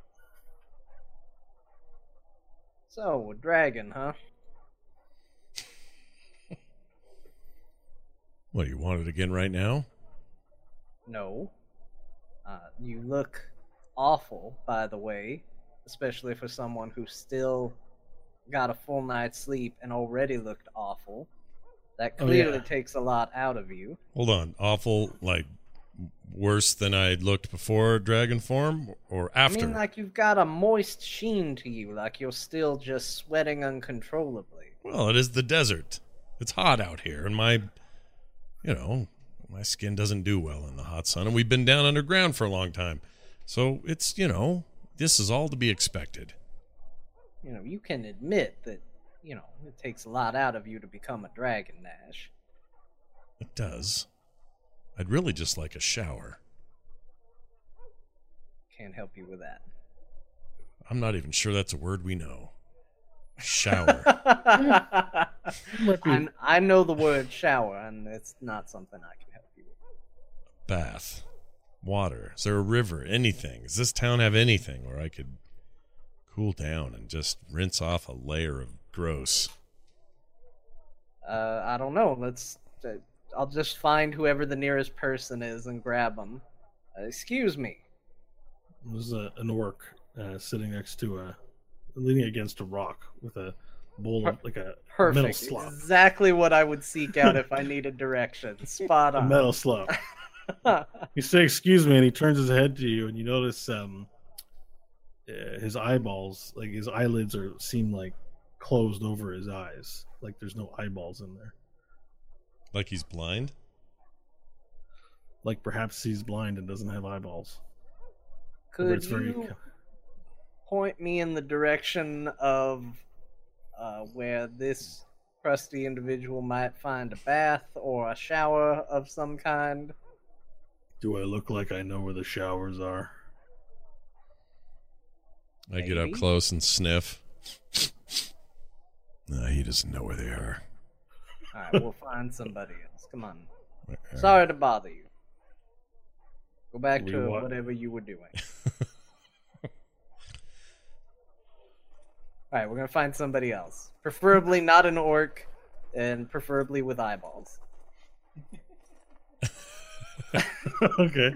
So um you look over to your right, you see there's a couple of humans. Um they're wearing like raggedy top hats and they're uh, seem to be actually um uh, sharpening a blade. One of them sort of holding the blade down, while the other one sharpens with a whetstone across it. Uh, good evening. Uh, are they uh, men, They're, women? They're human, two human males. Okay. Bearded. Good evening, gentlemen. My name is Stanley Billings. Uh, my travel companion here, Nash Magard, is a sour, smelly individual, and I'm looking to rectify such a matter. Uh, do you know where we might find some water with which we could wash off his nastiness? What did he say, Bill? I think he said he was looking for for uh, some a bath for his princess, his princess over there. Well, I think we better tell him uh, they're not. It's not in a comfortable town anymore. And He needs to go take himself to the kingdom. Princess. All Yeah. right, there, princess. Uh, I don't. I, I don't think uh, you understand. We don't have showers here. This is uh, this is a camp. How do you people Great. take care of yourselves? What do you do? Well, They we, stink. uh, Nash is what they do. Uh, uh, good good luck to you. Good meeting you. Uh, you have yourselves a fine evening. Nash, I don't know why we're even bothering with this, and I prestidigitate him. okay.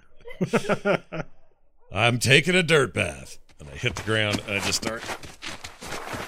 Nash, I just, I literally just cleaned you. What are you doing? Well, I'm you taking are a like dirt a bath. small child. No, it's, it's Varel is a, he's a wise lizard. I've I've learned some things from him, and one of the things he does is he hits the dirt and uses the dirt to just sort of wash everything away. It's a great thing we should take from him. Prestidigitate the dust off of him. Oh, all right. fine. This is clean. Oh. You want to know how I know? Because this spell magically cleans things. all right. Well, then maybe use that more often. I use it plenty, as I have been told. so, you're still butt ugly, but you're now clean butt ugly. Is there anything else you want to do, or are you following me for a particular reason? Uh, just killing time. Nothing here to do yet, and You know, until we need, to shut down for the night, I figured we'd just kind of see what's going on around here. Unless you'd rather not have the company. No, it's fine. Just, uh, you know, you've been through a lot. You, uh, handling all that okay? Yeah, it's fine. Once I get lots of rest, I can, you know, I can kind of get back to myself and, and, uh, you know, be ready for using this again, but only when we need it. It's one of the things been going through my mind as we've been traveling, and as I slept, I dreamt about it. Uh, the right way to use this. Uh, not become cocky about this power and only use it when we need it. And uh, I'll need you and the whole team to help me do that. Uh, there, there could be times where anger, I worry anyway, that anger could overtake me, and the dragon would come out whether I, whether it was the right time or not. So, cooler heads like yours, Varel's, and Hope's, although increasingly she's kind of a hothead. I don't know if you've noticed. I've noticed. Yeah, I'm worried. I think we're all having a hard time dealing with what we've been through. I mean, you walked out of the situation being able to turn into a damn dragon. You know, maybe it's easier to feel better about yourself when that's the case, but you know, Hope sounds like she went through a lot. She found out more than more than most. I think she'll right her sails eventually, but for now, we just gotta we gotta look out for one another. I agree. If you need help controlling your power, Nash, we. I mean, that's. Hell, Nash, why do you think I give you such a hard time? I don't know. I just thought you were dicking around with me. No, it's because, Nash, you've been given great power. I have to study and work and research and practice for every ounce of magic that I am able to use. I have to throw myself into it. And without even a little bit of effort, you're able to blow right past me. It's ridiculous. And to see you have that sort of power and use it in such a nonchalant way that would hurt people you care about, it just lacks any sort of responsibility. I'm trying to help you focus that because Nash, you're too powerful and you need to understand how to wield that effectively. Well, my instinct is to take the blunt end of my of my staff and jam it in your eye for saying such a thing. But I, I'm trying. I'm trying to be humble. I'm trying to understand what it means to to have this weighty power, and I, I'll do that. I'll listen. I'll t- I'll take your advice, and then bing, Nash will remember this. All right. Well, I think I'm to walk the camp a little bit. These are clearly the best kind of folk you want to spend time around, and uh, then I think I'm going to call it an evening as well. Sounds good. And off we walk. Yeah. All right. So you walk the camp and you try to have interesting, engaging social interactions, but everyone here is very somber. They've been dealt harsh hand in life. They are under the boot heel. They've been kicked from their home, and they don't feel much friendly towards strangers. And you know they don't know the great, the great powers that you guys have. You just look like more schmucks to them, right? More, more people sort of on- the shores of despair. More mouths to feed, another excuse to drain even more resources, and no one's all that friendly towards you. This place has a very great lack of hope. That's your read on it. So after spending some time exploring the state of affairs here in this liberator camp, you turn in for the evening, get a bit more rest. Um, Nash, you can make sure to clear two levels of your exhaustion. Remember, you had a full four, so you're at exhaustion level two. Yeah, and I get her. I don't. Um, I'm such a You dummy just have to this. make a note of it. It's just a note, it's- right? Because there's nothing in here that lets me. No. Okay. no. Uh, actually, there is. There it is? You yeah, under your hit points, there's a box that says conditions, and at the very bottom, you can click which level of exhaustion. Oh, you're you're at. right. I didn't see this before. Okay, cool. Um, uh, sorry, what was I at? And where am I? I was at eight. Well, you're at two, Two. now, currently. I'm at With two, I two was at four. rests. Okay. Yeah, we'll put you at two. You know, All you've right. had some extended rest. A few more days, and you'll be back to. Ah, that's awesome. Okay, I didn't see that before. Good find. so you know, something you might consider is staying here for a few days to clear up your. It's not a pleasant place to be, but you know, it's a, a safe, safe as as safe a haven as you found thus far.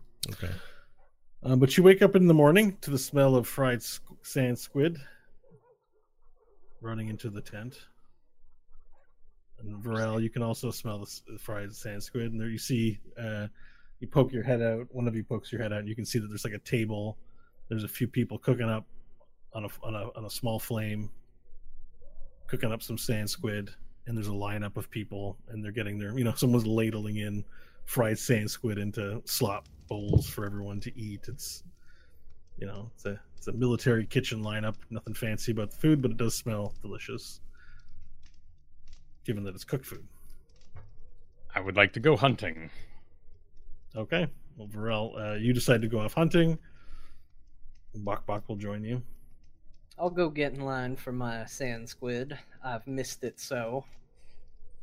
Okay. So while Varel goes off, to, he's not present with you guys. Um, the three of you line up, and after you know twenty minutes of wait, you finally get to your turn, and you each get a portion of sand squid and so a yellow viscous-looking liquid in, to drink. You're not sure what it is. Some kind of mead. Doesn't look appetizing at all. And um, you take your your portions and go to a table and sit down together to eat your to eat your brec- ration breakfast. Varel, what are you hunting? Let's see, in these mountains? Hmm. I guess I would first be determining kind of what the health of the land is here. I know we're on the the mountains that run along the Dead Fingers. So in the mountains, you might find panthers or mountain cats of various kinds. There would be large birds. You might find eggs, a nest of some kind from a large bird. Um, goats may be findable up here. Hmm, goat, eh? Mm. I'll look for some tracks and see what I can find this morning. Sure. Survival a 15. Okay. Let's see. I wish I hunted for food. Mhm. All right. Like so such a you s- better deal. Mhm. Yeah, you look around for um, um, tracks of some kind, and the one thing you actually do find, you find that there is there are bear tracks nearby, and you guess that you know bears sometimes approach living settlements because of the scraps of food they leave behind and the, the waste they throw to the ground. And you wonder you wonder what this bear's doing around here. Pretty brave for a bear to be so close to uh, an encampment, but you do find bear tracks. Hmm. I will caution Bok Bok as to the nature of bears to keep hidden, and I'll follow the tracks. Okay, survival check. Six. Okay, so you follow the tracks uh, some way, and then they lead up to, uh, you know, but but a half an hour elapses. They lead up to a clearing, and you kind of you can start to hear the breathing, but can't see the animal. But you do know it's it's there amongst uh, uh, amongst the rocks of this valley. All right. I I'll uh so this entrance to the valley, I know that it moves through here. So in my sort of classic lizard folk hunting style, I would camp out that pass, hidden, ready to jump from my little buried sand pit and Okay. latch onto a a throat or a jugular of some kind and bite until it goes down. Do you have any bait for him? Hmm. No. Yeah, Buck.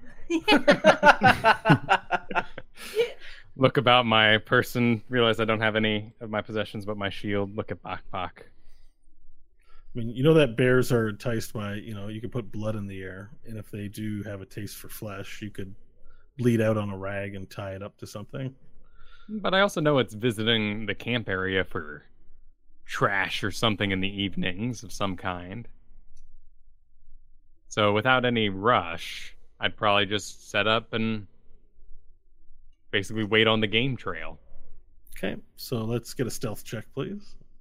Where, before you do that, where are you sending Bok Bok? Is he, he his nature is a little noisier than you'd prefer, I would think. Yeah, yeah. Um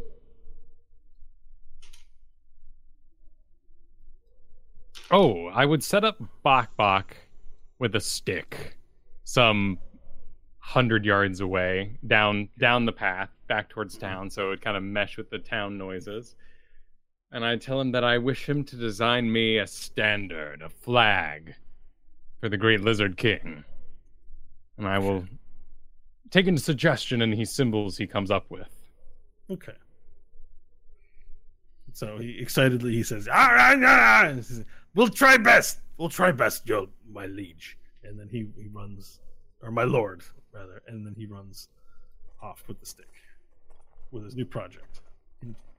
15 on stealth Fifteen. okay, so you gather up the sand all around you, and you're nothing but two eyeballs in a sand hill, and you lie in wait. Let's roll a survival check, please. 13 and you hear the clawing of sand after you know what seems like a few hours goes by and you see finally here you, you see the bear crest the corner of the rock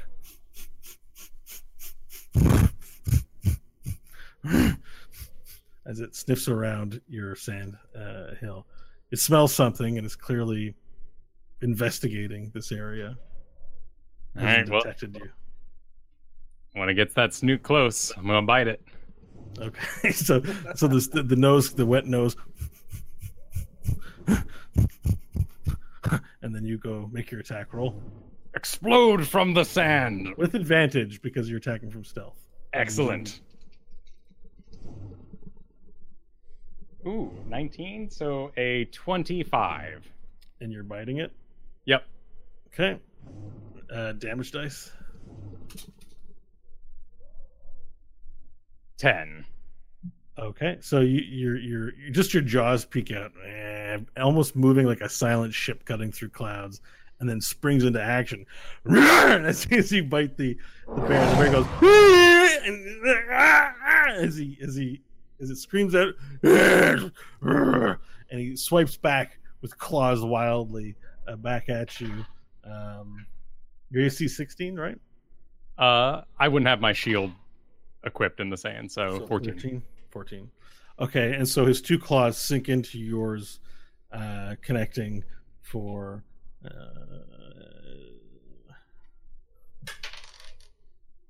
uh-huh. so one claw swipes in, cutting your chest, doing 11 points of damage. The next one swipes in, cuts in, uh, he sort of punctures you with the other claws as it grabs your arm. Not grappling, but just sinks in with the claws, does five points of damage to you as he's like on top of you, swiping at you. But you, you're bitting him on his neck area, right? So his, his head's not free. Like he's you've bitten him here. yeah Like his neck? exactly Yeah. Okay, now it's your turn to attack him again. Never mind, I'm happier about the sand squid now. yes, all right. my my lips curl in a smile knowing i've met a mighty foe and i enter my rage All right. and i'm gonna make a reckless attack a natural 20 Okay. Roll double, double your dice. damage dice. Excellent. That'd be six, ah, ten again. Okay. Um, so uh, this is your attack is with your claws. Uh, this would be biting down even harder. Okay. So you again you you you, you bit him once and then he recoils back and then you jump out from where you're buried into the ground and bite him again. and then and then it fights back and it stands up. It's sort of the bear standing upright, but you're, you know, as tall as it roughly, so it doesn't matter. You bite down onto it, and and you guys are now wrestling a, a big pile of dust, sort of gets kicked up from your the, the, this savage attack on one another. The bear this time attempts to bite you, um, bite you back, and he does so, biting into your neck. Um,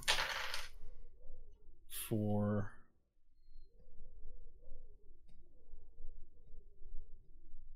twelve points of damage. Cool. I'm now raging, so that'll be six. Okay. Yeah, it's pierce. Oh, slashing. By the way, I don't know if you have different resistances. And he's going to make a claw attack that misses. So he, he, he swipes at you wildly, but as he's able to his his mouth, all this like sweat and like uh, uh, not sweat, but spit comes out of his mouth, and there's this sort of this is presence of the breath is bites down into your scales. But yeah, you're you're resistant to it because your scales, right? Like it's not. Yeah. Yeah. So your turn again. Cool. I will. uh So I will spin off him, free action, equip my shield, the Beholder Tooth shield, and just go to slam it into him with a lightning attack as well. Okay. And I'm enjoying every moment of it. Okay. Gonna cook that bear meat at the same time. Mm-hmm. And tie it to the top of the car. 22. It's a hit.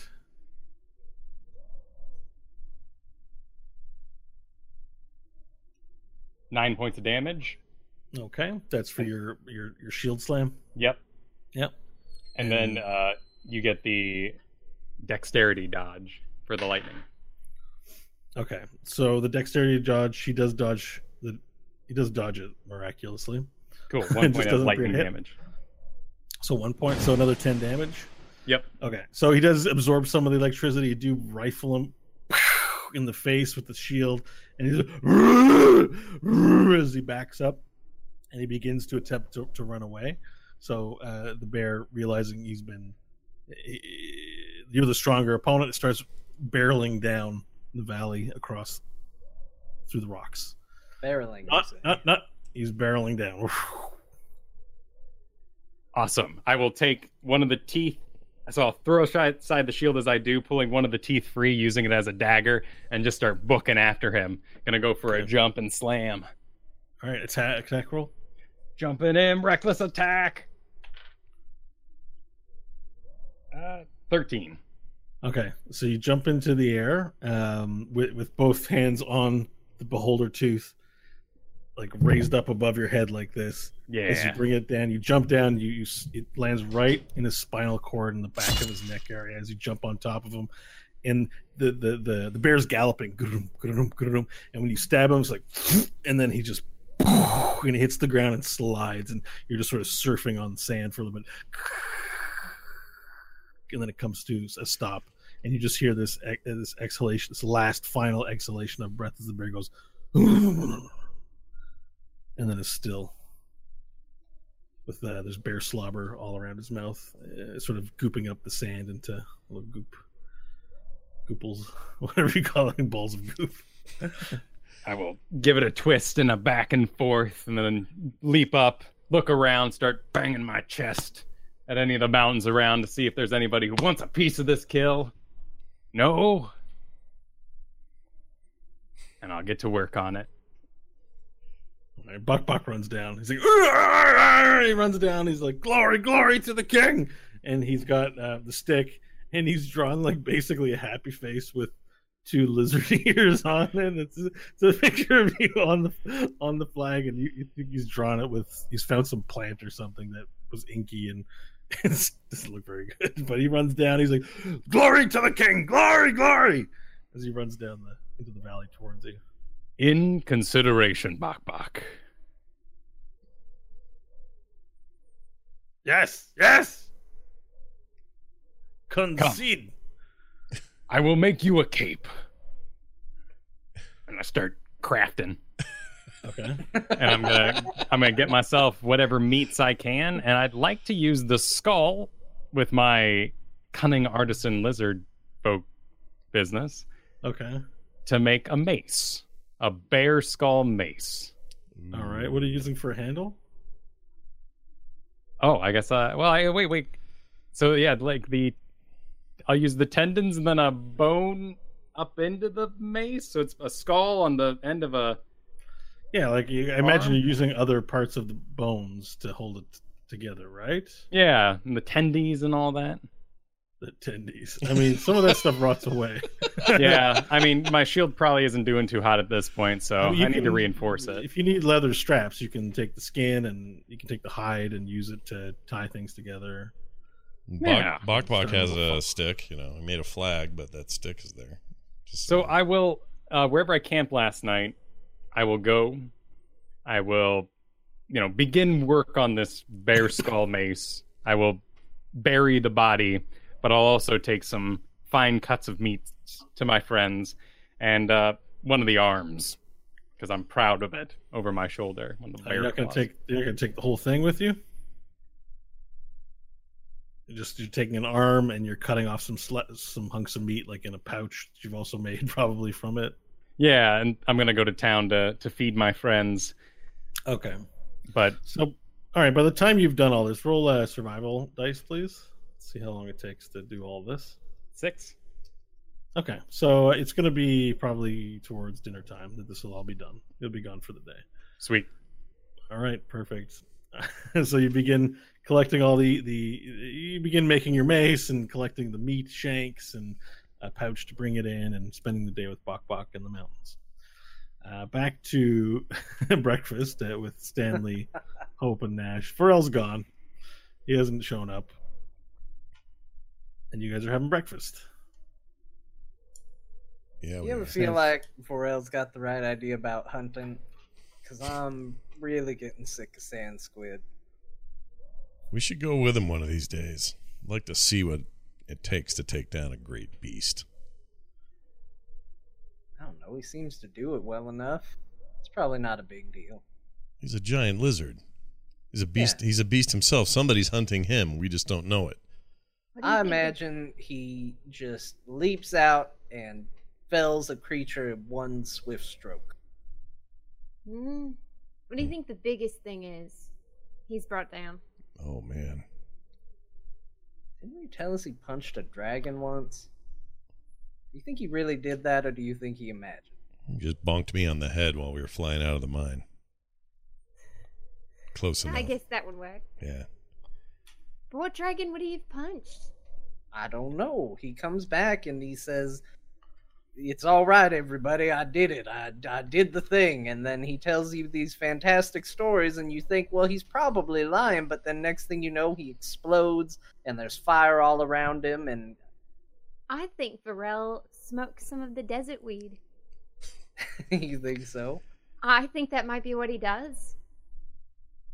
Well, We can look for him and see what he does. that's what I'm saying. We could go with him and and and witness these either these great feats or him getting stoned. Okay, I want to know. I'm too curious. We got to go see if we can find him.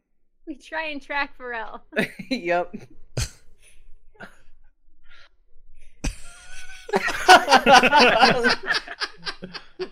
I'll admit this took a weird turn, but it's what we want to do. Yep, we're doing it. Yeah, I was planning something completely different. Uh-huh. that, That's what we thought. now that that's come up, so you guys kind of you guys kind of get up, and um, you know during this conversation, you notice there's a couple of young men uh, at a table, sort of across uh, across from there, who've been paying a lot of attention to you, Hope. They keep Are looking cute? back to you. Yeah, they're they're they're sort of these handsome young men. They keep sort of looking back, and Humans? who's who has the knock on Hang the on, door? I got somebody at the door. One Oh. sec. It scared me. I was like, Uh oh. they knock on the door. it sounded Oh, like no. a debt collector knock. The Arizona or Phoenix PD, open the door. I laughed. We But heard you have an illegal Sylvana statue in your building. Let's yeah, take we, it. we it's uh, For cheap contraband. Keep your dice where we can see them. who? Uh, please say it was Jehovah Witnesses, please. Who was it? Never mind. He's bringing me a key to work. Oh, I was hoping it was a pizza or something. Yeah. All right. Um. All I right. wish it So, was pizza. Oh my gosh, that's great. so yeah. So you, you noticed a few, a few. You know, there's been a few young men sort of sort of hitting each other in the shoulder and paying attention to you. Hope. How old are they? they're like they're young men. They're like kids. Kids. Oh, okay. They're they're like eighteen. You know, like Mhm. they're really young and The human? they're humans. Yeah. Okay yeah. Well, I'll give them a little smile as I walk away as we go hunt for Ralph. Okay, and that sort of it sort of causes a reaction as one of them punches the other one in the gut as, as you guys move away. Those guys don't. I don't trust those guys. Nash,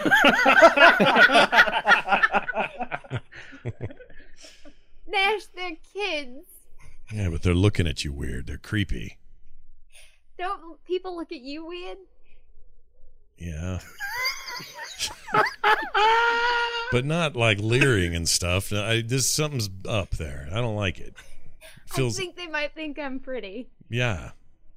That's uh, you. you- Hey, uh, hey, I say. They turn around and look at you, Nash. And I say, They have the sort of their eyes are kind of wide. draw a picture. It'll last longer. Because there's no pictures to take. You can't, you know, there's no photos in this world. And then, then one of them looks at one of their friends. You don't hear what's said, but you hear like they're making fun of you. Nash, let him go. Uh, This isn't hold on a a, second. fight. No, listen. All right, and then I, I would like to shoot a firebolt into the sky. into the sky, please. Okay, you do it. You shoot a firebolt into the sky. You Okay. need to roll. Uh, Fire. You're not- oh you yeah, I don't have to roll. It's not an attack. It's just Yeah. a scare You tactic. Shoot a firebolt, and everyone kind of the whole the If, whole camp. if I the whole see camp kind of him, freezes up. I'm going to be tackling him. I may not be in time to stop it, but it will be right after. Um, all right. It'll be after or before he does. I it. mean, you know if he's you gonna wanna- do it before he does. If I see him about to do it, I'm trying to stop him. Okay, then roll. Um, so you have to grapple him to stop him. So uh, Stanley goes to grapple you as you shoot out the firebolt. Roll a grapple contest, please. This is so me in real life, by the way. Uh, this what is is exactly this? what I would be doing. You throw a firebolt at me. well, I would do like if we were if I was with one of my daughters or somebody and somebody's leering at him, I would. Mm, like this is totally. I mean, it's not the same, but I would. I would totally pick a fight, and my wife would be like, "Knock it off. We're not. Don't worry." And she'd be like trying to get me away from him. Or is it strength, Bo? Is it strength? It's or strength. dex? It's strength for the person grappling. It can be dexterity or strength for the person defending. You have to roll a dice, uh, Scott. Oh, what am I rolling? Twenty. A grapple. I rolled a It's- 10. Stanley's grappling you. Sorry. Did you add your um athletics to it? I did. I rolled a ten and I added my athletics, and so it's Alright. ten. Let's get a d20. Oh wait. from Oh, if it's adding athletics, then it's eleven. I do Okay. have. A... Okay, so fifteen.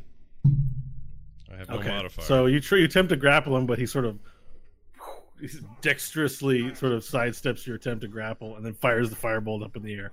The entire the entire lunch camp uh, quiets as they all stare at you. Did you see that? Why don't you leer at that for a while? What? You goddamn idiot, Nash! What? Did you notice there wasn't a single campfire all night? They want to keep this place secret, and you just shot a flare into the sky. Oh shit! I didn't think of that. I'm, I'm trying. I'm trying to defend her honor. She, they were making faces at her, and then made faces at me. I, you can't get away with that. I'm Nash Magar of the Solar Mines. All right, so one of the Hope one of the could young beat the shit out of you. She doesn't need you to defend her honor. Well, one one of the young men Say gets what up. honor? One, one of one of the young men gets up. Uh, the one that has mainly been sort of you know looking at Hope gets up to and walks towards you and takes his sort of hat, hat off and puts it in front of him and says, I, I- "I'm I'm really sorry, Mister. I'm really sorry. We would just we just we just think your friend is is she's cute. She's cute. We're sorry. don't do All it. right. Don't do it again. We won't. We won't."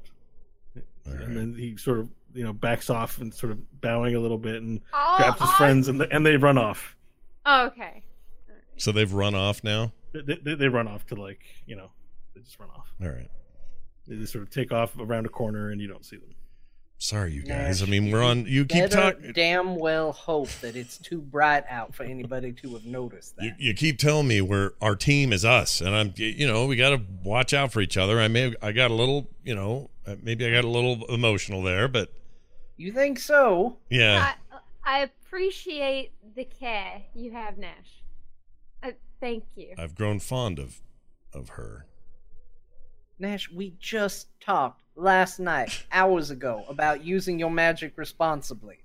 You didn't make it a few hours. It's, it's hard for me.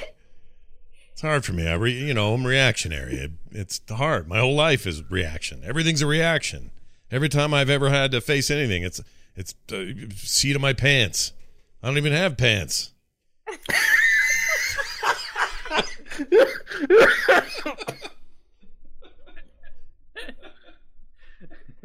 You're hurting me. Let's just get Varel. Forget about it. They're gone. It's too bright for anyone to notice. It's fine. Everything's fine. Okay, so you, you guys are moving off now to go find Varel. Yeah. Let's get survival checks from all of you as you approach the the edge of town. Natural one. Uh, What did you get, Nash? survival. It's a six total, but a one's a one. I have plus three, so seven. Not great. Okay, so you, you guys wander through the forest a bit, and you guys are really convinced you found Varel's tracks. And and for several hours, you follow these tracks. You say the Um, forest? but We're in a sorta- forest. What? What did you You're, call it? no, you're, you're you're in a mount. You're in the mountains. So there's Okay. rock faces. You ro- climb up and climb low, and there's these little valleys in the mountains. Okay. And anyway, so for several hours, you follow these tracks, convinced they're Varel's tracks, and that you found him, only to realize that they fade out. And then when you turn around and look back, you can't really find the tracks you followed, and you're now lost in the mountains. and so you make an attempt to return back to camp, and then you find that that wasn't the way back to camp, and now you just have no idea where you are. All you see are endless mountains on either side of you I and, go. and Uh, you can't tell where the, the camp is hidden because it's it is well hidden in the mountain range. well, Stanley, this was a fine idea you had to go try to find Varel. Well done. Well, I think we all wanted to do it. Yeah, but it was your idea. Damn it. I don't know what Varel's footprints look like. I figured they were the only footprints out here. Well, they're big lizard footprints. So unless any of us are professional trackers, the only one I know of is, oh, I don't know, Varel. Uh, we could try to get up high and see if we could find the camp.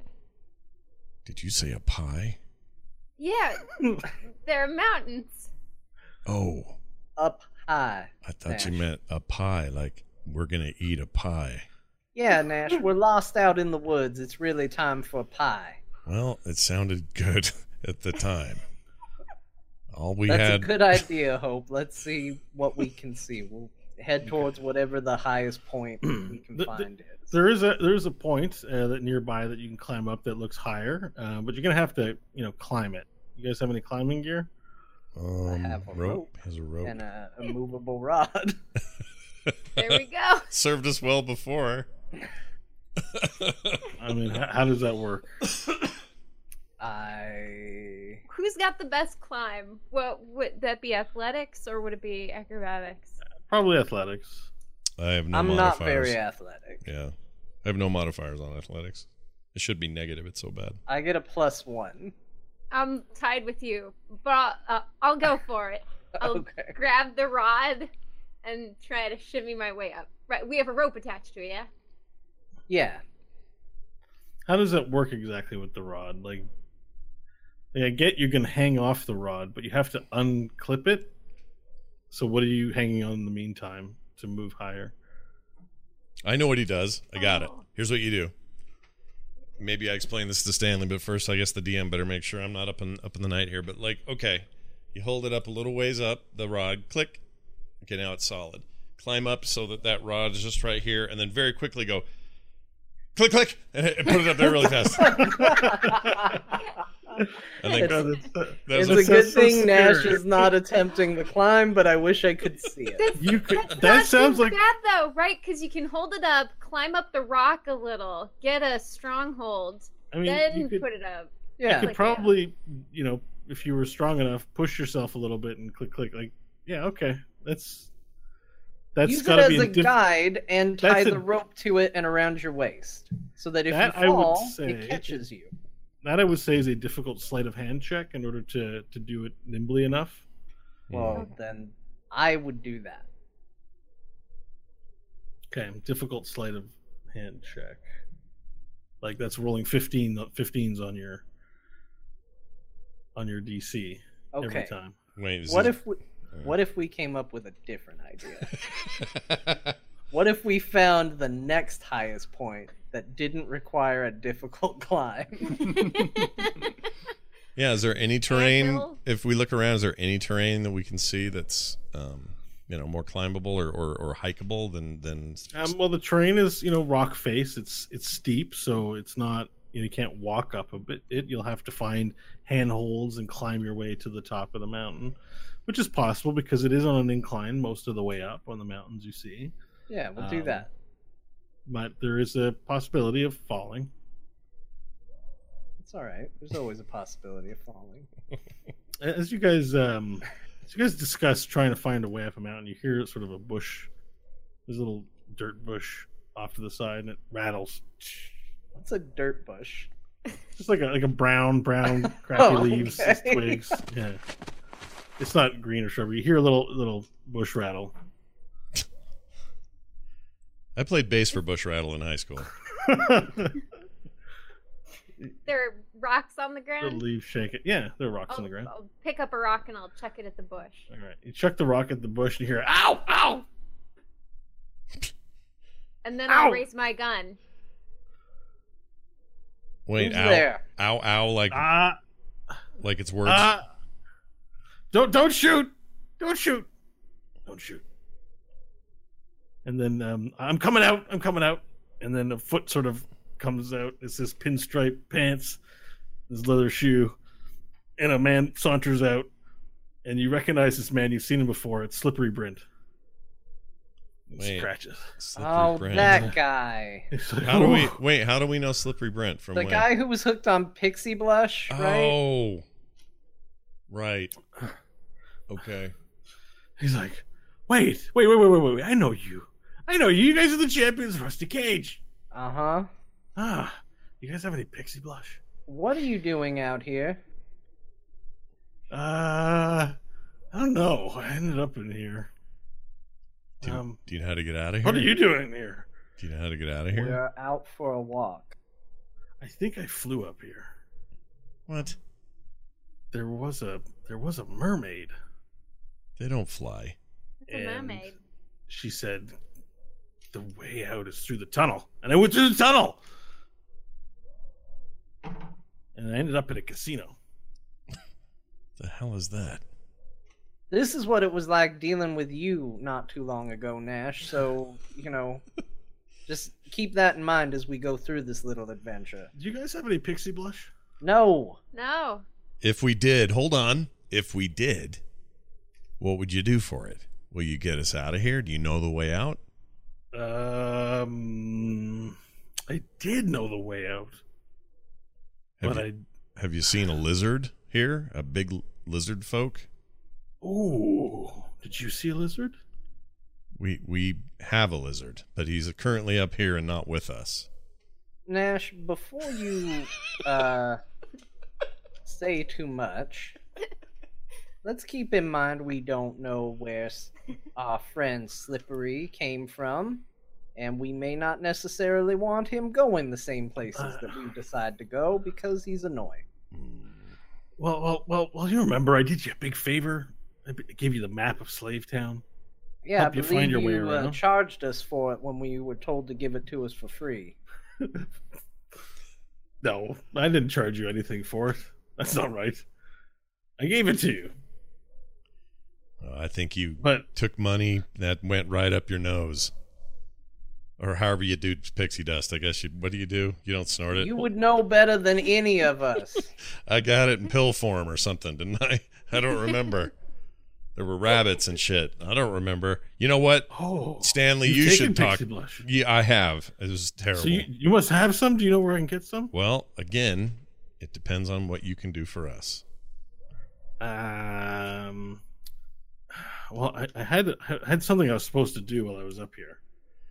I'm looking for something. What? Really? what are Um, you looking for?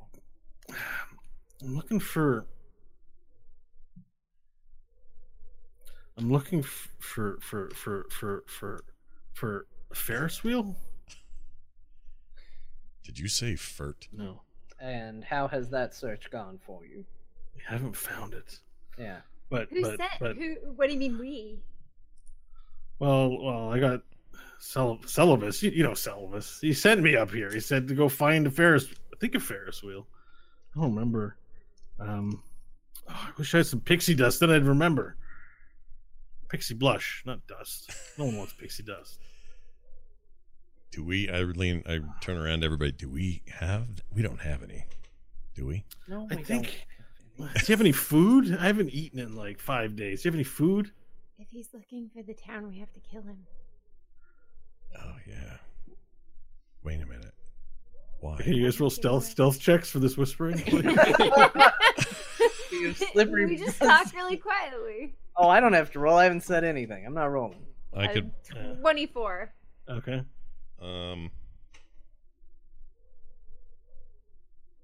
Sixteen. Okay. He remains oblivious to your whispers. Okay. Um, I think I think well we're friends here, right? So Sullivan sent me here to, to find something. Um you know what? If we find it, then I can just go back. You guys have you guys can take me back to Slave Town, right? Yeah, And we can- we- absolutely. we- We, can We take can go you back, to Slave Town. We But I get high. gotta- I, I my supply. I know where my supply is in Slave Town, so we you know I- I'll give you some of Brent's uh, special stash. But let me, I mean, let me tell you. You said you'd be able to find it if you had some pixie blush, so Yeah. we this can be between you and you and us here. What if we went back, got your supply, then we'd be able to find it right away, and you would get back that much sooner, and Celovus would be so proud of you. Wait, what? What? You, we're just gonna go back? Yeah, let's just go supply? back. Get your But do you know how to get out of here? I think I'm lost. I mean, you've been climbing up, right? So naturally it would be to head down. Oh, I've been here so long. I brought about ten kilograms of pixie blush with me, and I'm out. I've been up here for months now. I'll tell you what. We were just much, thinking about climbing this little cliff right here see if we could get a lay of the land. I bet if you climbed up there, you'd be able to see maybe what you're looking for and let us know how to get there. Do you have something to help me climb up? Pat? Sure, here's a rope. I hand him the rope. he takes the rope in his hand. He's like, "How do I climb with this?" You tie it around your waist, you start climbing, and I'll hold on to the other end, and if anything happens, we'll catch you. Okay, uh, persuasion check, please. Problems? Uh, maybe not bad. Uh, that's going to be a 13. Okay, but you got. I really would like to do some pixie blush before I go climbing something. You don't Well, have any for me? Unfortunately, we don't have any, but we can get you Ah, some as soon nuggets. as you're done. Gotta do this first. You say nuggets? Was it nuggets? nuggets. Nuggets. Ah, nuggets. All right. I like it. Um, um, okay. And he ties the rope around himself. And he Sweet. says, I'll go behind Stanley and grab onto the rope as well. Okay, He starts climbing up. Okay, so he makes it up a few feet, and it's like you can see the muscles. Like he's he's very skinny, and the muscles are super tense, and it, they just like his hands just give way, and he falls. He drops a few feet, and he's like, "Ugh. "I don't think I can do this, you guys. that was messed up." and he's lying in a pile on the ground right now, going like. How long did you say you've been out here? Um. Well, um, let's see. There was there was this cat, but he had like a he had like a, a robot leg, like a machine leg, and and the cat said that we'd been up here for three weeks. And the cat, he had a bird friend, and the bird friend oh, kept shitting on me. I didn't like him very much. I think you're seeing stuff with from your. I've taken pixie blush, and I've been told all of the bunnies I saw in my little vision weren't real. So I don't think You any- saw bunnies. I don't The think bunnies. none of this existed in your in real life. It was all in your head. All right, The I'm gonna bunnies grab. I'm gonna grab Slippery. I'm gonna give him a Mhm. little shake so he's paying attention. Look at me.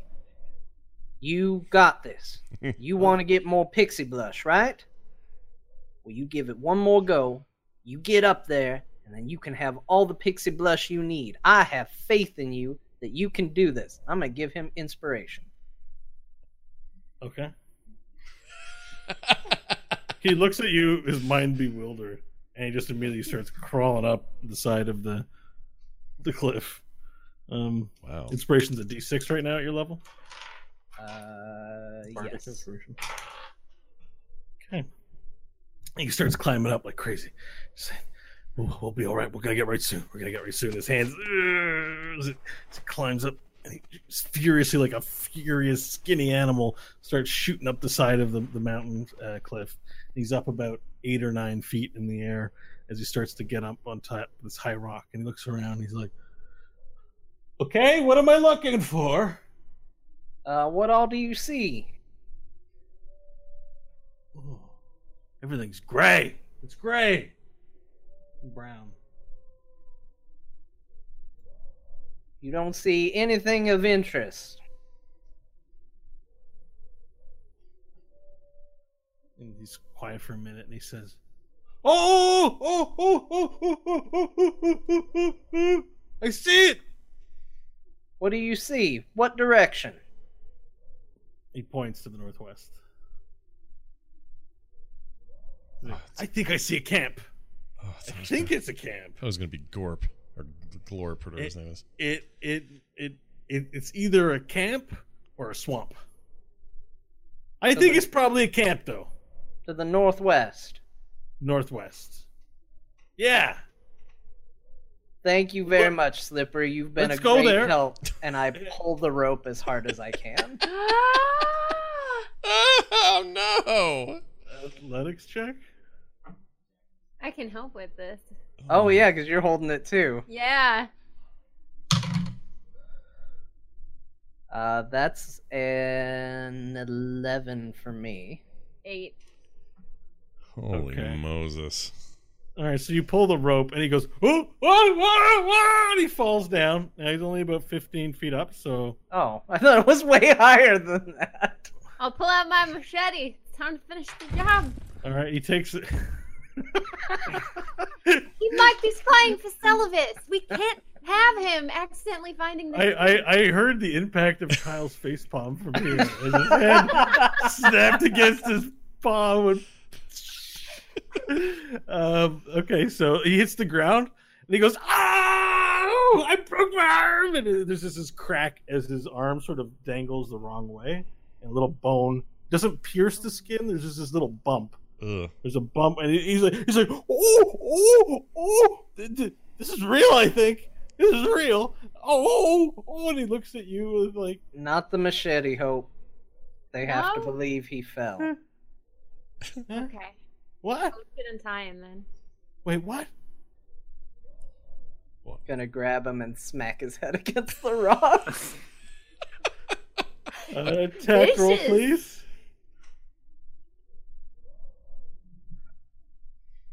Uh, what, what am I doing for this attack? Is it my unarmed strike? Even It's though unarmed strike, yeah. Okay. That's uh 18 to hit. I, I'm doing more like improvised weapons, like one d4 plus your strength modifier, not one damage.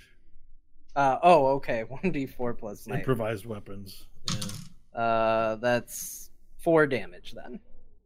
Okay, so you take his head, you grab it, you smash it in against one rock, and you just hear a boom, wet thud as he's like, Oh man, Bo's camera went. That was perfect that. timing. It went all blurry. That was perfect. Oh god. And there's like bl- blood and boogers like starting to form out of his mouth. He's like, "Oh, oh, oh. wait, what? Wait, One wait, more. wait, wait, wait. Do it again. Roll again. Natural twenty. Yes! Okay. What what if Uh, what if st- st- what what if even uh, what, That's five. what if I'm feeling super uncomfortable about the treatment of this guy? What should I do? You should say I Say attack Stanley, or I do something, or I grapple him like he did to you. I'm gonna grapple his arm and stop him. Okay. Uh, so before this happens, grapple check, please. Okay. Wait, before the nat twenty? We have to give people a chance to respond since we're being All right. pretty. Yeah. nine. Before. Oh wait, nine. Yeah, nine. Okay. Oh, well, I can beat that with Dex. That's easy. Uh, Uh, let's see. Is it just What my Dex should- modifier? It's your uh is acrobatics. Well, it doesn't matter. It's eighteen. Okay. So Stanley uh, Nash runs forward to stop Stanley from this uh, horrible treatment, but uh, he's too quick. He, he just before you can get there, you grab him too late as he takes Brent's head and smashes it into a rock a second time, and all the shaking and wait what? Eh. Brent's body goes limp. Hardcore. I feel bad. Nash actually says that. He goes hardcore. I'll um take the bottom of my shirt and start rubbing the rock so that there's no, you know, head hit the rock, blood spatter. Okay. And then I'll look at Stanley and I'll go, he fell. he fell. I'm look at starting to. I'm starting to wonder. Starting to feel like I wish Varel was with me, but I'm gonna say, are you guys, are you guys all right? I feel like something's going on here. That was I don't. Nash, You went, he's wandering around looking for the camp for Celavis Stump, who we know works for the principal. yeah, we but can't let him wander around freely. but he's out of his mind. Well, now he has no mind, but he was out of his mind. He doesn't even know where he is or who he is or what he's seeing. He says he's here because somebody flew him up here with a with a mermaid or something, and he saw he's going to a casino. None of this makes any sense. So he's not some special operative. I don't. I I feel like this is just out. You you guys wouldn't have done this before. They Just- trusted him enough to send him. He didn't just wind up here looking for something by the grace of whatever it is he's on. Celavis uses him as an operative. We don't even know if he's actually that big of a problem. He could have been using us. Could have been, but I don't know. Both you and Hope just seem to have a an edge now. Look, I you know I'm I'm the first guy to want to pick a fight, but I've I don't know. This guy seemed like just a big dumb innocent who's so addled from all the drugs he takes that I'm just I'm just not sure we did the right thing there. We didn't do the right thing. I don't feel good about this, Nash. I'm not happy about what just happened. But if there were scouts coming to attack the camp, you would want to stop them, yes? He, yes. I guess I would, but but we don't really know. So if they weren't and he had nothing to do with it, well then that blood's on our hands. One more hmm. innocent that didn't need to die. He told us as much. He even, when he got to the top, said, There it is, in reference to a camp. Or a swamp. Or anything. I mean he could have been pointing he could still have some of that stuff in the system. Look, I'm just saying. Y'all are freaking me out. The way the way stuff happened with those dwarves and and now this just seems out of character. You guys aren't hearing whispers or some shit. No. It's like I'm something just- someone telling you to do something or anything weird like that. Can I do a magic check on these two? Arcana check. Arcana check. All right. I'm just feeling paranoid. I forgot what my modifier is. Uh, that would be plus. I don't remember this. Five. So that is 20. Okay. I mean, apart from the usual readings you get from from uh, Stanley, because he does is someone that uses magic and he has a few magical items. You don't. There's nothing unusual that points to anything that helps further your hypothesis, and the same with hope. All right. Well, I just So finish. there's nothing there. Like I'll finish by saying I just just got a bad feeling about this. We can. And Nash, Nash, we are. Oh, sorry. You don't have to join in this. But we're on a time limit and we need to get stuff done. And that means people will die. So I've resisted saying this, but I could go dragon form and fly us off this mountain. But And then what? People looking for us see a giant dragon fly away. Nash, this is the problem. The reason why you're so put off by what we're doing is because we're thinking about how this is going to impact everybody, and you're just thinking about your conscience right now. Now, we are massively outgunned. We are in a dangerous situation and one thing goes wrong, like say an idiot shooting a firebolt up into the sky, and it could mean the end of our resistance, and it could mean a lifetime serving Kotobal Praith. Does that sound good to you? but if we lose who we are, if we lose our ability to understand those who can't defend themselves, then what have we gained? Nothing. I sound like Varel. He'd be he'd say the same thing if he was here. There's no honor in this. Look, what if we turned around the corner and and and saw a giant tree full of living creatures? Would you just burn it? If those they creatures posed a threat, then yes. If I tried to talk you out of it, would you gently turn my head sideways and make me watch? Depends on if you're dying or not. All right, fine. I'll keep this to myself, but it just doesn't feel like you.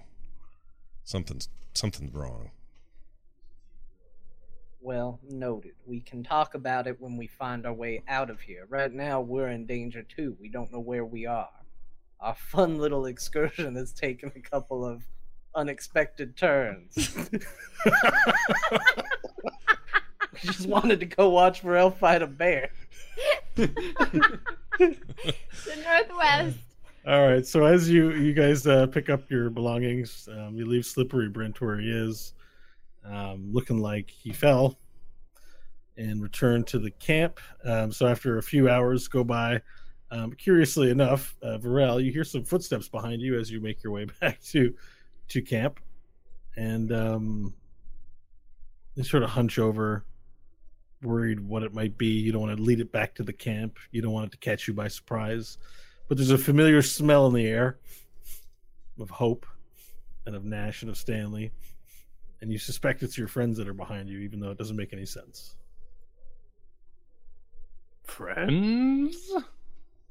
And uh, crossing around a, a, a, a rock, uh, a corner, you see three somber and very sad looking people, all very introspective, walking towards the camp.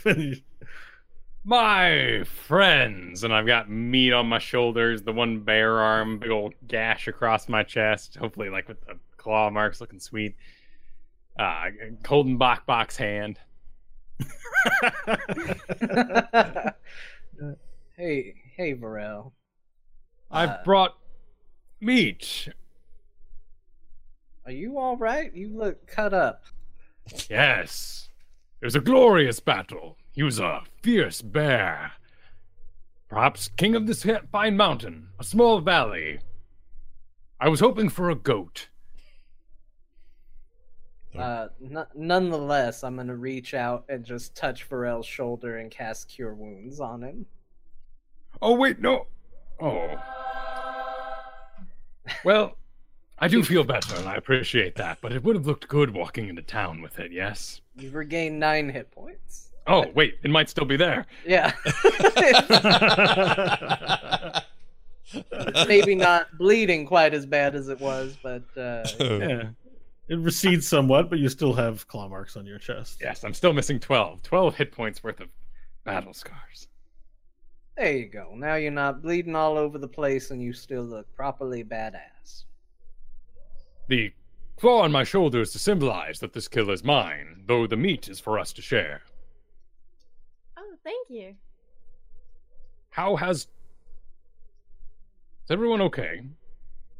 Did the town depress you? Did the people argue? No, we uh we thought we'd come out and see exactly what was going on uh, for your morning excursions, and uh, we ran into a bit of trouble. Trouble. Yeah, it, Uh, it didn't end yeah. well. Didn't end well. I can tell you that. Should we go back to my camp instead? I have a mostly bear buried. There's some skin tanning in the sun. No, I think we need to get back to the proper camp. I think we need to tell them that they may not be as concealed as they thought they were. I'm sure they'll enjoy that. Uh, turns out we're garbage at finding our way out here. If you could lead us back to the camp, we would be extremely grateful. You're almost there. You, you didn't make it that far anyway. None of us are very good at this, Varel. We needed you, but sadly, you were the one we were trying to find, and we got ourselves lost. Oh. Well, one day we'll. What was it? Choose? What was it we gave Orp all those all those weeks ago? Magical talking Oh, It was a dagger. there's a dagger. daggers. Yeah. Yes. One day we will make those daggers, and they'll be useful. I, I don't know if that's even possible, but that'd be great. In fact, it may even give us an excuse when we see Orp again and he's mad. We can say, well, yours must have broken and give him one that doesn't. Or that does work. I like this plan. That lie lays heavy on my heart still. Oh, this way. And All right, so. Varel, Varel leads you back to the camp. Camp is pretty much unchanged for the most part. It's still a depressing amalgamation of of uh, refugees and survivors from Slave Town, and you know various makeshift canvas tents and and shelters uh, from from wood stumps and and canvas. I would. I- I'll pass out one strip of meat to Hope, Oh, Stanley, Nash, and then the final, the bear claw with the meat still on it. I will look around for the jeweler. I'm also looking for the jeweler. Well, when you had last left, he'd entered into a camp near the center of town, uh, a larger camp than most, so you'd probably find him there. I am to present this as a gift to our hosts. And I wish to find the jeweler to address whoever may be leader of this encampment. Hmm. okay, so um, uh, who are you saying that to? Just your party, or Yeah, yeah, yeah, yeah. just whoever? I Uh, need so to you- talk to Bertrand as well. I'll follow you. Okay, so you make your way uh, into the into the center of town, where there's a, you know, the, again the table where they served you guys breakfast is there, and then there's the larger tent, and you sort of you make your way in. There's no guards posted at the tent really, so you just enter into the tent. This is a larger area. You see, there's a table, a large table with a map on it and several playing not playing pieces, but pieces spread out over the map. And you see there's a few men, including the jeweler, Trigger, and the sightless orc, are in there. And a couple other, a couple other men. And Bertrand looks up at you and says, "Ah, Varel, King of the Deserts, welcome back. What have you got there?" Oh, uh, a fine title. I present this as a gift to whoever's camp this is. You were uh, plagued by a mighty beast, and I did fell it. Its meat is tender, and I thought you might sup on it. Hmm. Sup on it we shall. And the jeweler sort of puts a finger up, and a man from the side takes it from you and exits the tent with the with your gift. Is where's the rest of the bear? Is he out there? We'll go get all of it. We don't want to waste any of it. He is buried in my encampment. In your encampment? Yes, where I sleep. Oh, okay. Okay, I understand. You have your own space. Understood. Loud and clear. Um, how can I help you, uh, ladies and gents? Well, uh, Bertrand, we ran into a bit of a interesting dilemma this morning. Uh, do you know Slippery Brent from town? Oh, yes, that little. Mm-hmm. I know Slippery Brent. Do you know any reason why he might be wandering around the woods just outside? Well, he's probably looking for this camp. You He knew. was probably sent to go find the camp and You- report back to his betters. You knew Slippery He's- Brent, by the way. And then I turn around and let that just hang in the air a little bit. You knew who he was. Sounds like Nash is trying to tell me something. Like maybe Slippery Brent slipped one too many times. You had an accident. Very good. Very good. The point is that they were not very far from the camp. While Slippery's been taken care of, I felt you should at least know that clearly Stump's agents have made it at least this close to us. I have a feeling that Slippery Brent ended up here more on accident on account of his drug habit than any deliberate knowledge they might have had. But I think he did the right thing. I don't know what you're talking about. He fell. Hmm. Well, I think nature did the right thing then. eh? He put his ha- finger on his nose. He's done that a couple Bless of you. times. He's like Santa Claus. He's always touching his nose. He's done it a couple of times now. I'm supposed to read something into that. I'm getting paranoid about everything. Everything everyone's doing is making me paranoid. Why is he touching his nose? Awesome. Well, I imagine you want to speak to somebody a little smarter than me about what's going on here. Uh, now, this here's we just call him the general. He motions to the orc without any eyes. He Doesn't have a name. He gave up his name, but he's here helping us plot whatever kind of resistance that we can. Stanley, it's that guy again. Uh, pleased to meet you, General. My name is Stanley Billing. Hmm. This uh, crusty individual is Nash Magard. Greetings. There is Varel and Hope. Bertrand's informed me much about your current activities in the region. He says I'm to trust you, but you'll still have to earn my trust. What's all this about a dragon? Is one of you a dragon? Not at the moment. Define dragon. like what they say in the books and tales giant beasts of scale and brimstone that breathe fire that scorch this land Well, None of more us of are, a pony dragon. the subject of fairy tales none of us have none of we don't have one of those. Not yet. Hmm. If we did, wouldn't you see him? You'd look out here in the camp and we'd have our dragon friend, wouldn't we? This is all hor- hor- horky. Stanley starts doing this maneuver. Oh, shut up now. I am familiar with such things. And he sort of pushes aside his cape a little bit. You see two swords along uh, shorter i think it's the shorter one's a wakizashi and the longer katana blade. He's got two. I'm familiar with such things as dragons. So don't underestimate my intelligence are you of the dragon sons nash of the solar mines How do you know I'm from the solar mines? well i know what the solar mines are i was once a member of the Koromukishi, but I've rejected its teachings.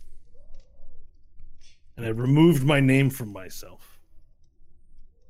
And now I go where my path guides me, and my destiny is my own. How'd you lose your eyes? I have removed them so that I would not be lied to again. Interesting. I would look at the group and uh, they. I hopefully you guys can sense I'm very hesitant to tell him the truth about this, but, but he seems to know so much. So It's your story to tell, Nash. uh, You choose who you trust. just met this guy, and There are earlier many sides in a war. He was- Which one? he was kind of a dick in the camp. Um, I turn I turn around and say, "All right, so what if I am? What's it to you?" I simply need to know who among us is are men with honor and who among us are dogs Which that must be slaughtered. which ones are dogs? Those who believe in the vile religion and fraud that is the principal in Jesus Chrome. Those who believe in enslavement. And those who believe in using others for their own purpose and calling it good. Well, I can tell you that none of us do that, dragon or not, and I, I'm agnostic, bordering on atheist. I, I don't have any, any l- loyalty to Chrome or anyone. Neither do any of my friends here. I mean, Varel's a little religious, but you know, not in, in in ways that are pretty cool. It's like lizard religion. I'm a Firefox man. Yeah. I used The Edge for a browser while, but now now I use Chrome. yeah, he's a because of Chrome. See, Firefox Chrome. I used Opera once, but it was a terrible experience. Yes, I too dislike the opera. so we're no we're no threat to you in that way. We're not. We don't have alle- allegiances or alliances, only to each other. Very well. We have so little resources as it is. So long as you can be trusted not to reveal the position of the camp, that Well- should suffice. Does a firebolt count? Midday, that's okay, right? Yes, I heard about this incident. This was a stupid thing for you to do. Please counsel yourself with greater caution in the future. Yeah, I've got I've, I've been reprimanded before. Uh, that's fine. I I we don't we pose we don't pose a threat in any of the ways you you've been concerned with. We're here to. I mean, primarily, we're here to make sure we make it through this, but we don't have allegiance. Were it not for the vouching of Bertrand and your friend Bok Bok, I would have you slain where you stand. You have the smell and stink of the dragon's son cretins who dig deep into their caverns and create abominations for the principal's pleasure. I sideways glance to Stanley and say, "Prestidigitation my ass," because he thinks I smell still. Bertrand tells me you know of a way to keep the principal from these lands so we can claim it for our own and strengthen ourselves before we strike back. That's right. We've learned of a material called Celestium. It's capable of incredible explosive power, and we've been led to believe that detonating it in the mountains near the esophageal pass will cause it to collapse in such a way that it will be blocked. Certainly, closing the pass off is not an option we'd normally consider because there is no known such firepower. So, how come you to know of this mysterious element called Celestium? And how are you certain it will work? Well, it's uh, something I guess you would have to be taken on faith. It was something we've learned of uh, while we were pursuing another goal, but it's the best lead we have. That is the most non answer answer I think I've ever heard. How came you by this information? You haven't been around. How Stanley. reliable is it? Do you trust your source? No.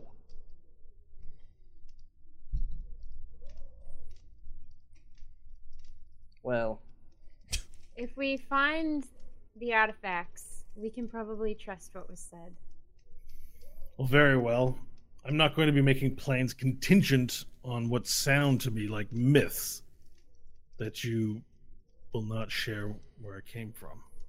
look, the source of this knowledge is untrustworthy, to say the very least.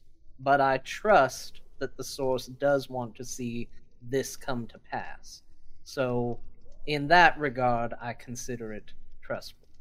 Does that make sense? You can sense lies, right? That's why you plucked out your eyes. I'm not telling you one now. Don't try to butter me up. Do I look like some tart? Wait, what's a tart?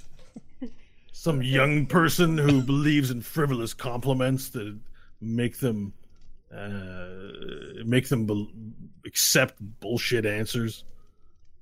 General, I don't give a good goddamn what you believe. What I know is that you're in a camp of people that barely have a sword or armor to their name, and you're grossly outnumbered.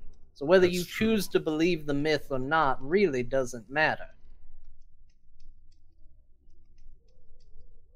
Fine. What do you need from us then? Well, I believe the general consensus is that our next goal is to try to free a group of people that were enslaved and are being held in the salivating fields. We can get them free and get them back to where we come from, Dust Hill. That's another group of people that we can lend to this army. From there, we'd be heading to the Teat in pursuit of some artifacts that we've been told will help in battling Hmm. among those is this Celestium. So you wish to free your people of Dust Hill and then commit them to our cause. That is the goal, though we would not be sending them here. Not right away. I wouldn't want to risk the location on people that we're unsure of if they would actually join. I can't imagine they have any fondness for Slave Town, but you never know. Well, what exactly did you have a plan for attacking? The Salivating Fields fortress is quite well fortified, very difficult to impregnate. Can't say that we do. We, uh, we're gonna consider that Wait, with little it's very diff- difficult to pregnate, not impregnate, but just pregnate, I believe. Oops. we got a little sidetracked today. Uh, today was going to be plan day. Some other things came up. We did a couple other things. Uh, we don't have a plan, as it were. Well, come back to me with a plan. I I don't even know what I'm giving up. If you need people are committing their lives to your follies, I'll need to know how many, and they'll need to consent to doing it. Because the folks here do not walk a path unless they choose to walk that path. I will not send any young men and women to their deaths on some fool's errand. You can do that yourselves. He sort of wraps his fingers on his sword and seems contemplative. And Bertrand looks up and he says, uh, "My friend here, the, the general, is very pragmatic person. So you tell him what you need and why you need it for, and he'll decide if he thinks it's good to commit his commit his his troops to the cause. Otherwise, we'll get you loaded up with food and on your way." Certainly, no one here is going to complain about the closing of the esophageal pass. If you need more from us, the general needs to be satisfied. I think, I think that's reasonable. Sure.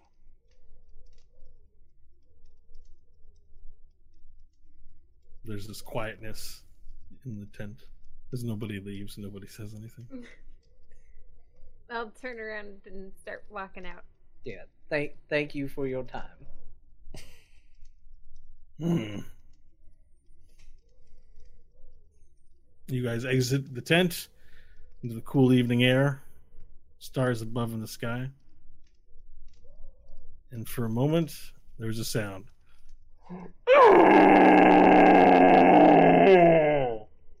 As it echoes through the night sky. Is that a camel? No. it echoes throughout the the the mountain sky. It's a loud. You recognize it as a dragon's roar, but you're not sure if anyone else will recognize the the animal that made it as it echoes throughout the sky. I look at you guys and go, "Wasn't me."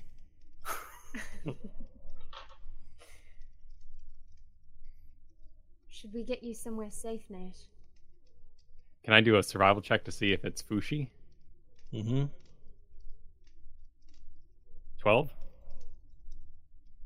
Mm, you- you're you're uncertain what what or who made the sound. Just that it's distinct to you as well. That it's the the cry of a dragon, far away, distant, echoing across the mountain range. Any emotion? Um, so the the people that are still up in the camp, everyone sort of stops what they're doing and looks around and looks at each other. But they don't seem so scared that it isn't maybe the first time they have heard the sound before. And everyone slowly goes back to what they were doing after a minute pause. Mm, I don't like that. Well, I to say. think I think we need to figure out a plan if we're gonna go save our people. If we're not, what are your all thoughts? I think we should get the weapons before we take on the salivating fields. It sounds like like a bunker, and we'd we'd what would we have to siege it with? Yeah, these people aren't suited for combat. As much as I hate the idea of leaving our people held for that much longer, I just don't know how we get them with what we have.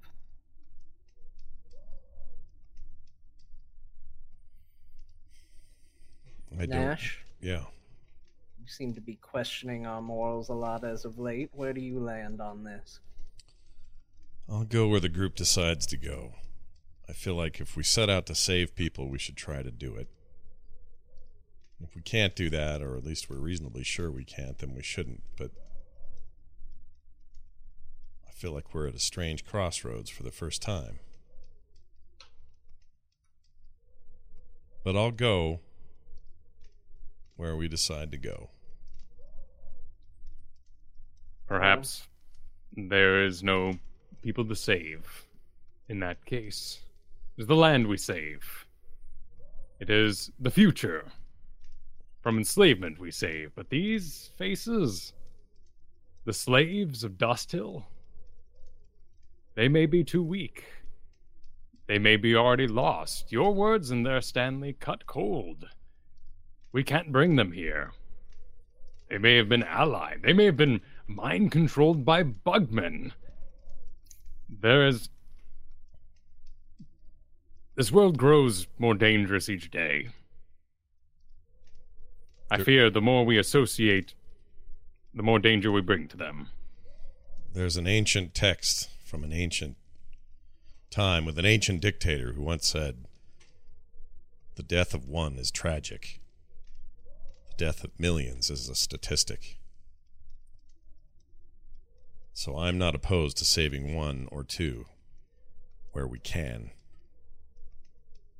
But where we can't, I agree the greater good is more important.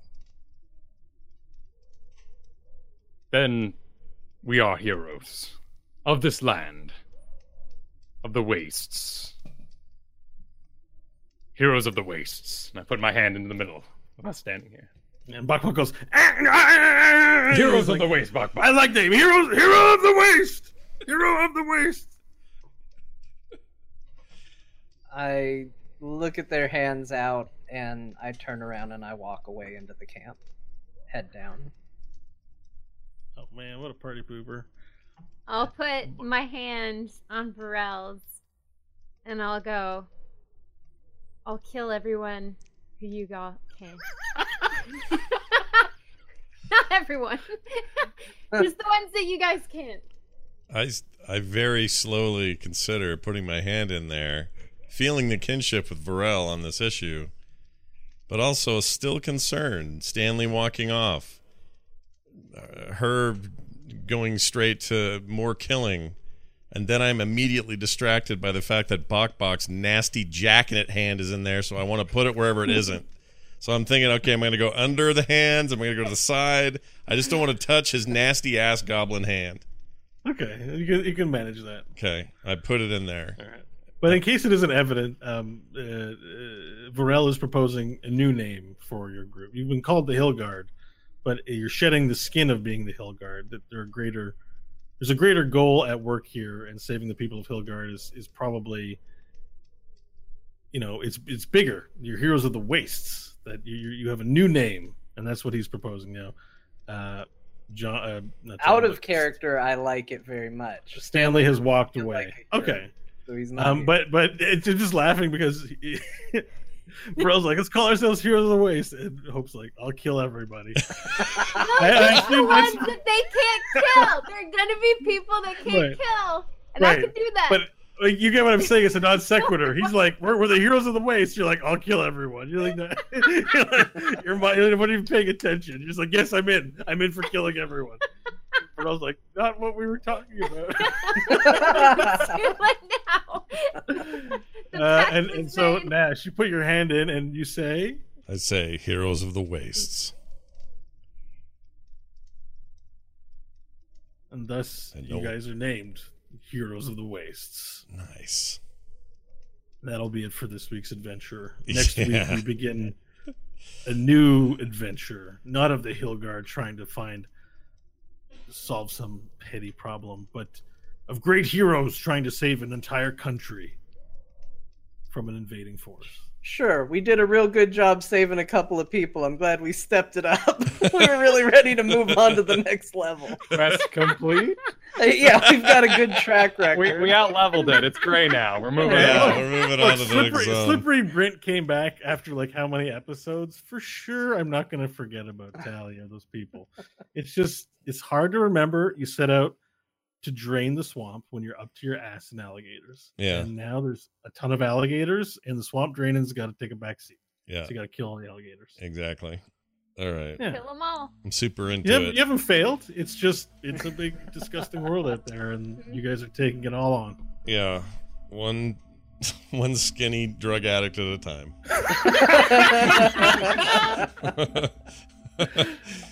uh, all right. Well, that's going to do it for this week's episode. That was, of course, session 26. If you are like, man, I need to catch up on this. This is the first time I've heard it, and I want to know all the backstory. Guess what? I got great news for you. The entire series is in archive form, both in audio and video. Just go to therewillbedungeons.com, and all the appropriate links will be there. If you want the podcast, you can do that. If you want to see it on YouTube, you can do that.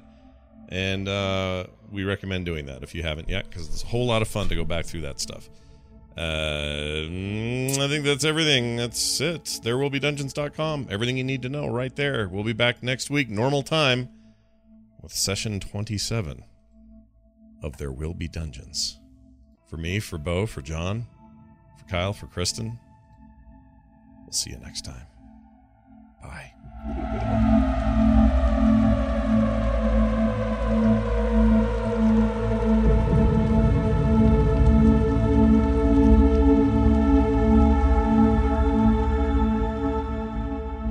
This show is part of the Frog Pants Network. Frog Pants Network. Get more shows like this at frogpants.com.